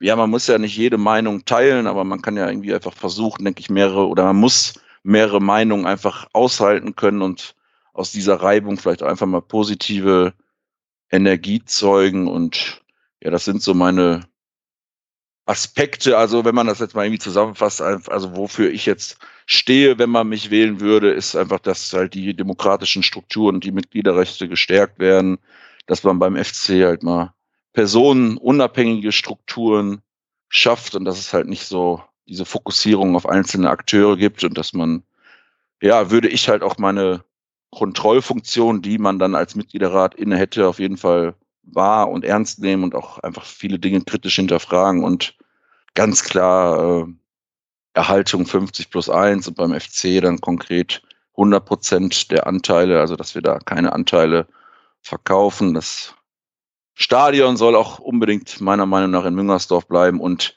ganz klar halt auch eine bunte, laute und kreative Fankultur soll erhalten bleiben. Also das war gestern ja schon, ich habe es ja gesagt, man hatte schon das Gefühl, dass sich viele Leute freuen aber es war auch für mich einfach nur ein kleiner Vorgeschmack darauf, was einfach los ist, wenn wieder 50.000 im Stadion sind und ja, diese positive Atmosphäre auf die Ränge zurückkehrt. Ich denke, das ist sehr wichtig und das sollten wir uns in Köln und auch in Deutschland auf jeden Fall erhalten bleiben. Also das wäre es jetzt mal grob von mir, aber ihr habt bestimmt einige Fragen und da könnt ihr gerne loslegen. Genau, also vielleicht als kleiner Disclaimer vorweg für alle, für alle Hörerinnen und Hörer. Wir sind hier, glaube ich, neutral. Also wir machen keinen Wahlkampf für eine Person oder gegen eine Person. Ähm, du hast gesagt, du würdest gerne im Podcast dabei sein. Die Chance räumen wir jeder Person ein, ähm, die hier teilnehmen möchte. Gilt auch für Leute, die halt kandidieren möchten. Deswegen dürfen sich wirklich alle anderen Kandidaten auch ganz, ganz herzlich ebenfalls eingeladen fühlen. Ich weiß nicht, ob es Kandidatinnen gibt, weibliche, deswegen habe ich jetzt aufs Gendern ja, gerade verzichtet. Ja, guck mal, dann sind alle Kandidaten und Kandidatinnen herzlich eingeladen. Vom, äh, weiß ich nicht, Studenten bis hin zu Lionel Zug sind alle hiermit herzlich eingeladen. Ähm, soll also hier nicht als Wahlkampf missverstanden werden, den wir für dich betreiben würden, weil, also, wir kannten dich jetzt vorher auch nicht, ne? Und ähm, ich weiß auch gar nicht, wen ich wählen werde. Deswegen kann ich da auch gar keine Menschen irgendwie beeinflussen wollen, weil ich gar keine Agenda habe im Moment. Aber du hast ja gerade schon so ein paar Sätze gesagt zu ein paar Themen, die dich bewegen. Du hast ja gerade schon zu 50 plus 1 respektive 100 Prozent in EV-Hand äh, bekannt. Ich habe einfach mal so ein paar verschiedene Hot Topics rausgesucht, die ich einfach nur in den Raum werfen werde. Und wenn du magst, darfst du dann zu jedem davon deine Position darlegen. Ähm, aber du kannst auch sagen, zu dem möchte ich nichts sagen, weiter, nixer oder sowas. Ne? Okay. Alles gut, du bist ja, bist hier unter Freunden sozusagen. Ja, dann bin ich mal so, gespannt. Genau, du hast dich ja schon zu 50 plus 1 geäußert, aber wie stehst du denn zu strategischen Partnerschaften von Leuten wie Rewe oder, oder ähm, äh, Telekom in dieser 50 plus 1, in diesem 50 plus 1 Rahmen? Ja, finde ich schwierig. Also da gibt es ja auch diese, diese Überlegung, dass man das vielleicht so im Rahmen von, einer, von dieser Stadiongeschichte irgendwie macht, aber ja, ich finde einfach, dass das, dass der strategische Partner dann auch ja, zu viel Macht oder Mitsprache erhält und deswegen würde ich das so in der Form eigentlich ablehnen und würde da doch darauf pochen, dass man unab sich unabhängig äh, gegenüber ja, größeren Firmen oder Einzelpersonen oder, oder sonst was hält. Mhm. These, Doppelpunkt. Der FC muss Schulden aufnehmen, um konkurrenzfähig zu sein und die Bundesliga halten zu können.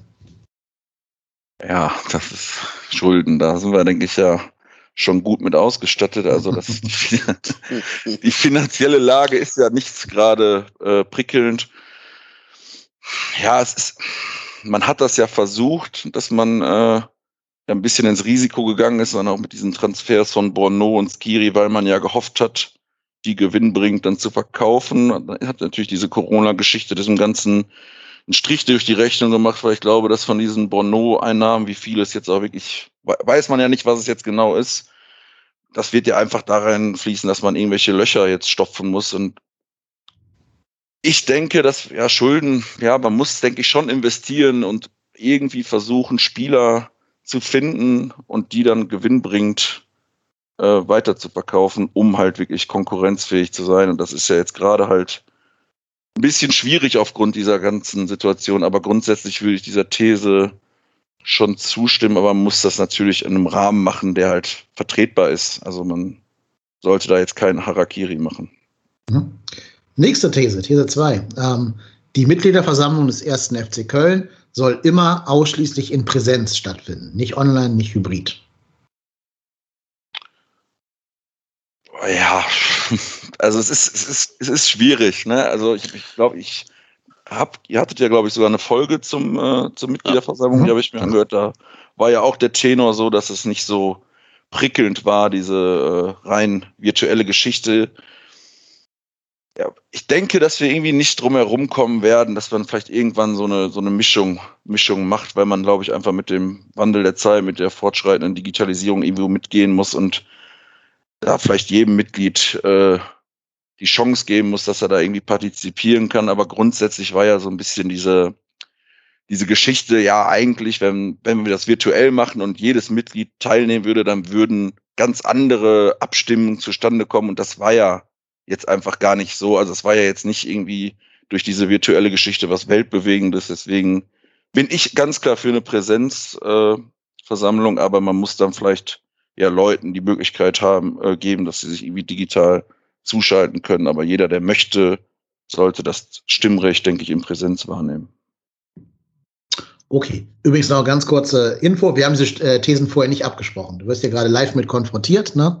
Und Okay. musst dann quasi aus der Hüfte schießen. Ja, wenn ich irgendwie zu, zu, zu weit aushole, dann bremst Nee, nee. gerne. Ganz im Gegenteil. Monolog hier. Ganz im Gegenteil. Ist super, dass du nicht hier so Einwortantworten gibst. Ähm, nur als, als äh, Info für die Hörer, ne, dass wir es vorher nicht geübt haben oder abgesprochen haben oder sonst irgendwas. Das ist alles hier live und äh, in Echtzeit. In, in Farbe. Genau.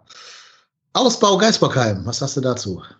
Ja, ist eine never-ending Story. Ne? Also, ja, ich weiß also mir, dadurch, dass ich ja auch in Köln wohne, kriege ich das ja auch so ein bisschen mit, wie die Verhältnisse hier sind in der Politik. Und ich sehe da ehrlich gesagt aktuell, gut, mir fehlen halt auch die Einblicke, sehe ich da gerade keine Lösung, wie das in absehbarer Zeit irgendwie vonstatten gehen soll. Deswegen muss man sich dann vielleicht, also man sollte diesen Standort Geisbockheim auf jeden Fall erhalten. Also da, da geht, führt gar nichts dran vorbei, aber dass man dann vielleicht irgendwo zwei, drei Plätze baut und dann quasi so einen, ja, so einen zweiten Standort hat, weil ich weiß jetzt nicht, wie man es anders machen sollte, aber man sollte auf jeden Fall das Geisbockheim so natürlich erhalten. Ist ja quasi ja das Herzstück des FCs und das sollte man niemals aufgeben. These von einem gewissen Fanclub.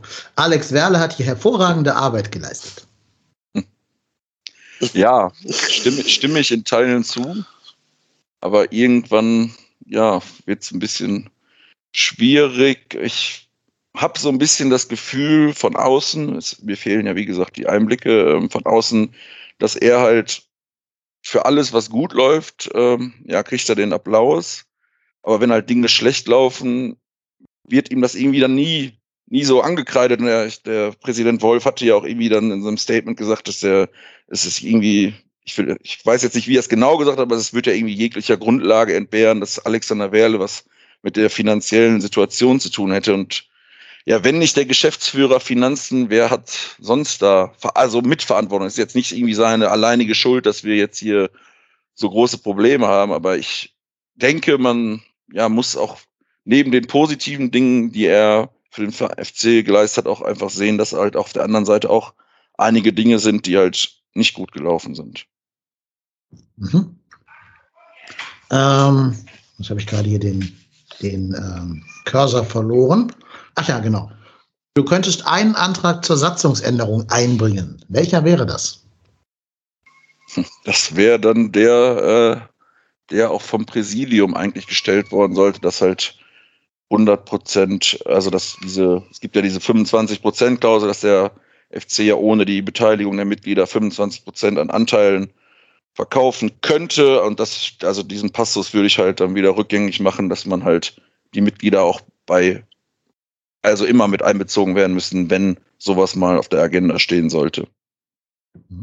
Also habe ich jetzt nicht so sauber formuliert, wie man das wahrscheinlich machen müsste, wenn man eine Satzungsänderung anstrebt, aber ich denke, das ist rübergekommen. Ja, ist, ist ja auch ein mündliches Medium hier und kein schriftliches. Da muss man auch nicht immer ins komplett reine äh, formulieren. Ganz kurzer Hinweis: Bei dem Marco macht gerade seine kleine Tochter Alarm, deswegen hat der sich gerade aus dem Podcast mal kurz ausklinken müssen. Wir sind gerade hier jetzt alleine, wir beiden. Okay. Ähm, das ist, glaube ich, verständlich, wenn das dies Jahr noch unter ein Jahr alt da muss man, glaube ich, noch Verständnis für haben, wenn das Kind dann da ähm, auch mal nicht ganz so ruhig schläft. Genau, also wir drücken mal Marco und Tochter Marco alles Gute, dass da nichts Schlimmeres ist. Äh, dann habe ich noch eine These hier, ist glaube auch schon die letzte dann für deine, für das Kreuzverhör hier. Jonas, es wird morgen beschlossen, dass Jonas Hector fortan mit Regenbogenbinde aufläuft. Deine Meinung dazu?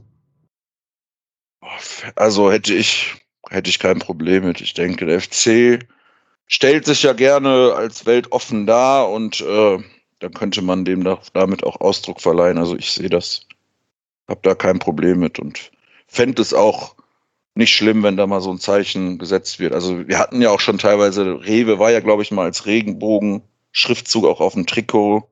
Also dann kann man, denke ich, auch die Kapitänsbinde so in den Farben wählen, ob man das jetzt machen muss, ja, weiß ich nicht, aber ich, also es ging ja darum, ob ich ein Problem damit hätte und nö, finde ich ein positives Zeichen, wobei es natürlich wahrscheinlich auch Stimmen gibt, die was anderes sagen, aber ja, wie ich schon eben meinte, man muss halt auch einfach verschiedene Positionen aushalten können. Genau, das ist, glaube ich, ein gutes Schlusswort.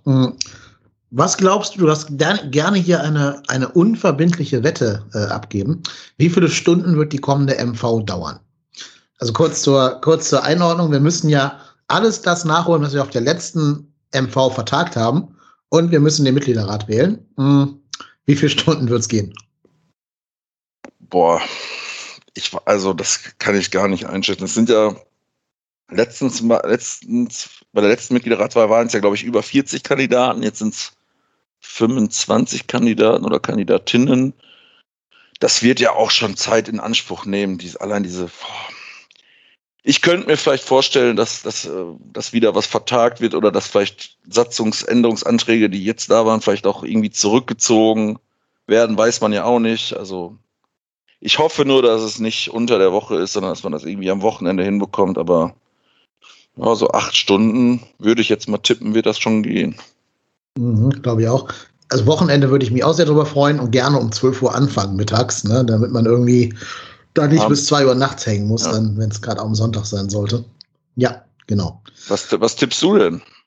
Also, also ich hätte sogar, Stunden? ich wäre sogar auf zwölf Stunden gegangen. Tatsächlich. Die, die, Frage wird sein, wie viel Rederecht bekommen die Leute. Ne? Also hängt ja davon ab, in welchem Rahmen das stattfinden wird, ob die hybridal ist oder, oder Präsenz oder rein online. Und dann ist halt die Frage, ähm, entlastet man zum Beispiel vor? Ne? Also zum Beispiel könnte es ja sein, dass man zu euch Kandidaten sagt und Kandidatinnen, bitte macht so ein Video, so ein Vorstellungsvideo, das wir vorher hochladen und dann kann sich das jeder im Vorfeld angucken. Wenn aber jeder halt auf der MV sich erstmal vorstellen muss, ähm, und dann gibt es halt auch noch Fragerunden und dann gibt es noch eine Aussprache und dann darf noch zu jedem Antrag eine Aussprache kommen. Und dann kommt die allgemeine Aussprache zum Geschäftsjahr. Da muss ja vermutlich auch wieder entlastet werden und so. Ähm, und wenn das immer in demselben Rahmen läuft wie auf der letzten MV, dass man da irgendwie fünf Minuten in den Chat alles reinschreiben kann und dann wird da alles vorgelesen, was da drinnen steht, dann wird das sehr lange dauern. Also ja gut, die letzte. Ist ja die Frage, ob es virtuell ist, ne? Also, ja, meine ich ja, sag ich ja. Sollte es aber mit so einem Video, sein, ist ja eine größere Hürde da. Ne? Aber mit so einem Video ist halt auch, finde ich, schwierig, ne? Und dann hast du halt nachher so die Sympathien, für den er jetzt irgendwie das coolste Video hatte. Aber ich denke, es ist schon besser, wenn man seine Inhalte irgendwie auf der Versammlung rüberbringen kann und nicht jetzt vorher in einem Video, mhm. weil ist ja auch ja. die Frage, ob sich jeder dieses Video jetzt vorher anschaut. Ja, das sowieso nicht, nee. Aber ähm, wenn es so ein Video gäbe, müsste es auch in einem festen Format sein, dass alle genau das gleiche äh, Video haben. Ne? Also neutraler Hintergrund, keine Special Effects, keine Werbeagentur und so ein Kram, ne? sondern alles irgendwie nach gleichen, Stadt, äh, nach gleichen Standards. Aber auch bei Reden gilt ja, ne, es gewinnt ja auch ganz oft der, der einfach die die charismatischste Rede hält, egal was die Inhalte sind. Genau, ja. Ich habe es, glaube ich, schon mal erzählt, ähm, das war auf der MV, die MV, wo Wolfgang Overath nicht entlastet wurde mit seinem damaligen Vorstand. Da gab es einen Typ, ich weiß ja den Namen nicht mehr, aber der wurde in den MV gewählt. Der hat angefangen mit, ja, hallo, schön, dass ich hier bin. Ich bin ja so froh, dass mir endlich mal ein paar Leute zuhören. Zu Hause gibt's ja nur meine Frau und die Yucca-Palme und meine Frau hört mir nicht zu und die Yucca-Palme antwortet nicht. Und der wurde einfach gewählt, wegen dieser Büttenrede da. Der hat ja. inhaltlich null gesagt, ne? Also der hat nichts zu, zu irgendwelchen äh, strategischen Fragen gesagt. Das war einfach nur die Yucca-Palme, die gewonnen hat. Also Tipp an dich, erzähl von deiner Yucca-Palme, dann hast du da vielleicht gute Chancen. Ja, ich werde es mir merken. Vielleicht ja. bringe ich es irgendwie unter. Genau, man muss ja auch gucken, was für ein Publikum da sitzt. Die will man ja abholen, da wo sie stehen. Genau. Genau. Hast du noch andere Themen für deine Kandidatur, die dir irgendwie besonders am Herzen liegen, die du hier noch unterbringen möchtest? Also so jetzt, denke ich, habe ich ja am Anfang gut was gesagt zu mir und du hast ja auch ein gutes Kreuzverhör da zurechtgelegt. Ich denke, dass da jetzt die wichtigsten Sachen äh, rübergekommen sind und es wird ja jetzt auch noch im Vorfeld der Versammlung so ein paar Sachen geben, wo man sich da nochmal vorstellen kann oder seine Standpunkte vertreten kann und deswegen denke ich, dass sich jedes Mitglied da ein gutes, gutes Bild verschaffen kann. Also so hätte ich jetzt gerade nichts mehr. Ich ja, wünsche mir halt einfach nur so, dass es, das habe ich vielleicht eben ein bisschen zu kurz gekommen, dass der Mitgliederrat einfach in Zukunft ja so wieder positiver äh, da oder wahrgenommen wird, weil man so ein bisschen ja das Gefühl hat, mhm. aus bestimmten Kreisen, dass man so, ja, dass die, der Mitgliederrat ja nur irgendwie für sich spricht und nicht die ganzen Mitglieder vertritt und all diese ganzen Dinge, dass wir die vielleicht mal irgendwie ausgeräumt bekommen und dass wir einfach mal Kraft, die dieser Verein hat, nutzen und an einem Strang ziehen. Das wäre mir wichtig. Wie könnte man das schaffen, dass der MV wieder ein bisschen positiver besetzt wird? Also du hast, MV, M, Du meinst wahrscheinlich MR oder? Äh, MR, so. ja, MR, Entschuldigung, ja, klar, logisch.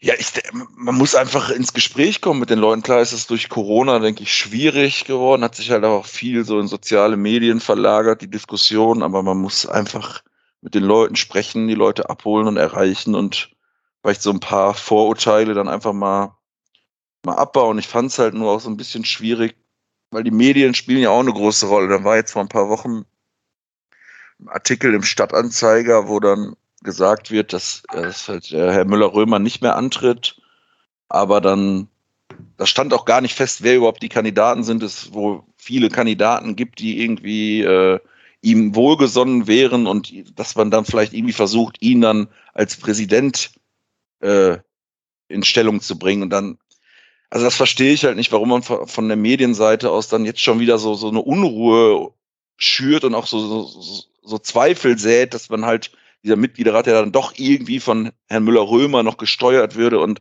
warum man dann nicht vielleicht das eher so kommuniziert, dass halt der Herr Müller-Römer sagt, er tritt nicht mehr an, dass man das vielleicht dann irgendwie mal so als Neustart irgendwie verkauft. Also das finde ich halt ein bisschen schade, weil so halt direkt wieder Zweifel gesät werden und deswegen muss man einfach ins Gespräch kommen und den, den Leuten irgendwie diese, diese Zweifel nehmen.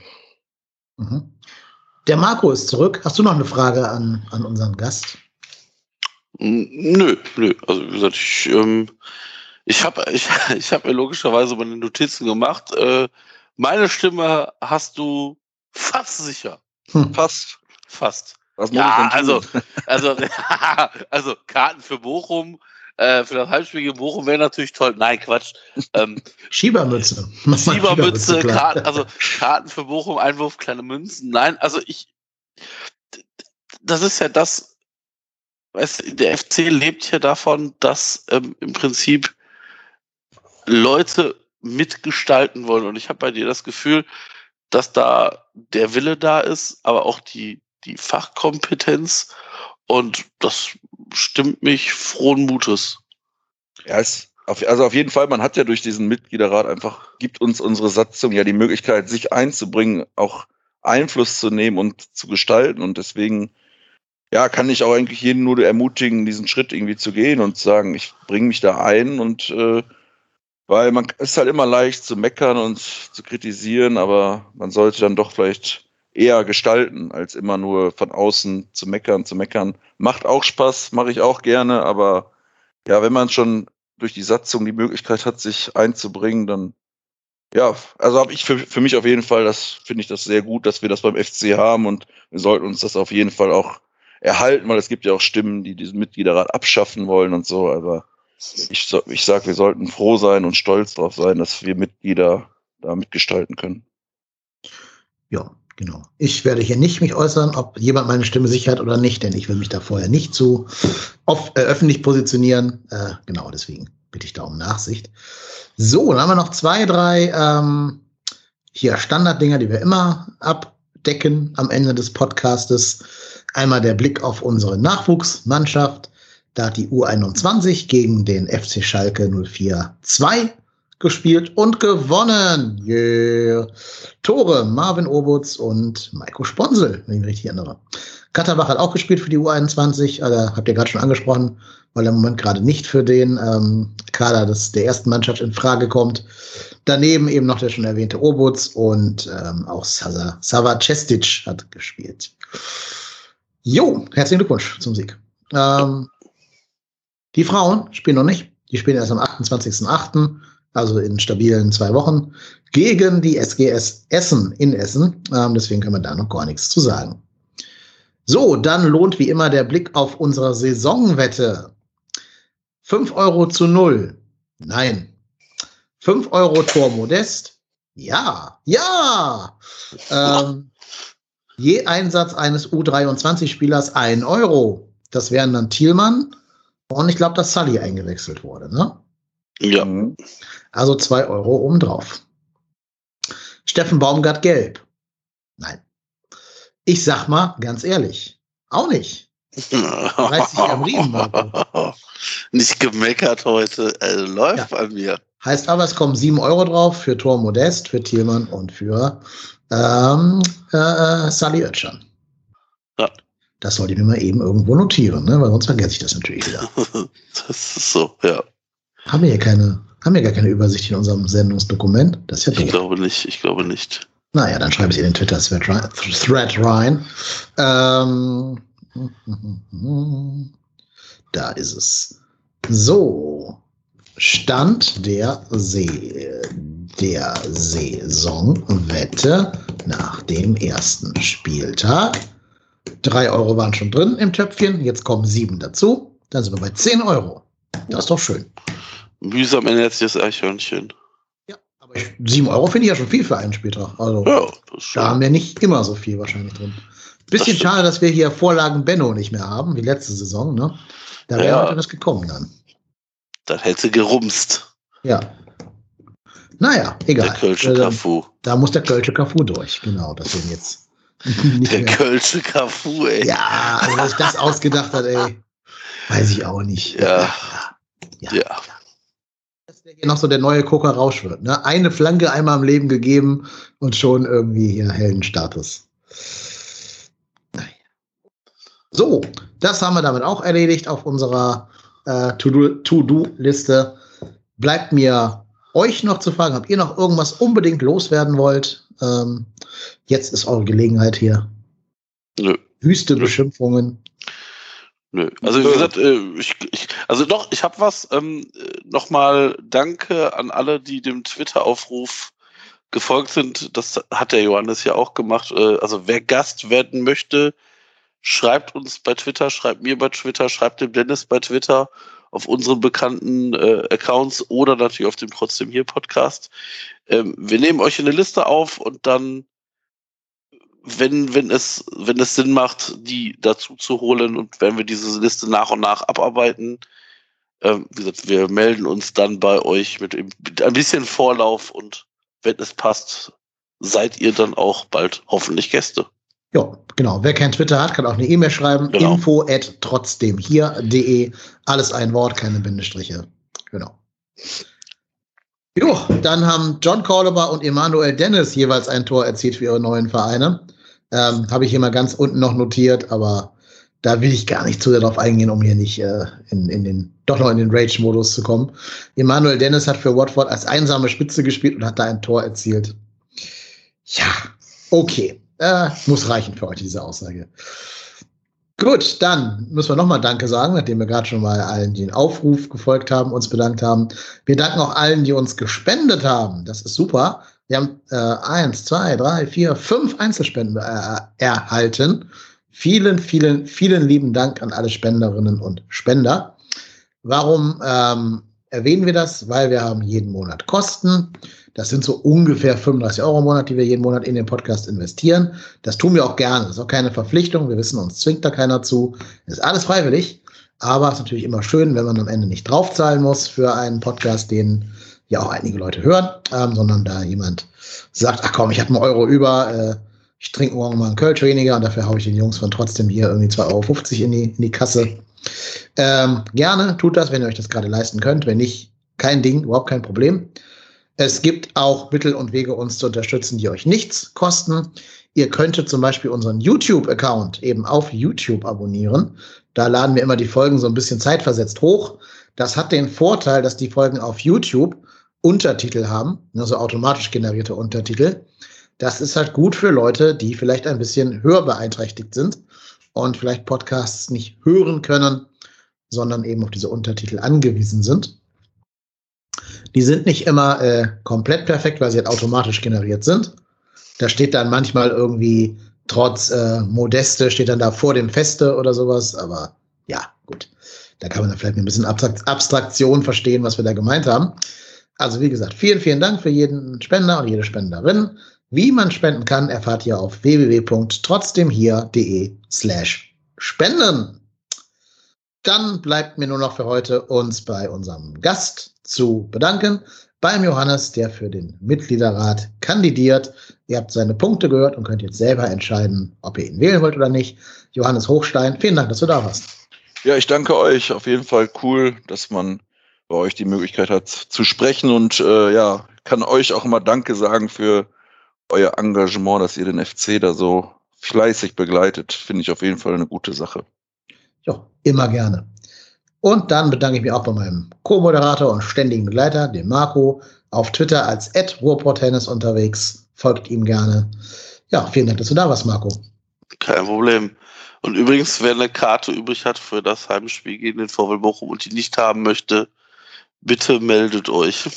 Aber, äh, ach so, ja, okay, jetzt verstehe ich. Ja, ja, alles klar. Also ne, natürlich nicht, also ich würde auch dafür zahlen, logischerweise. Also muss mir keiner schenken. Aber wenn irgendwer unserer Hörer sagt, hm, habe ich, aber ich habe keine Zeit, keine Lust, ich hätte dafür persönlich Verwendung.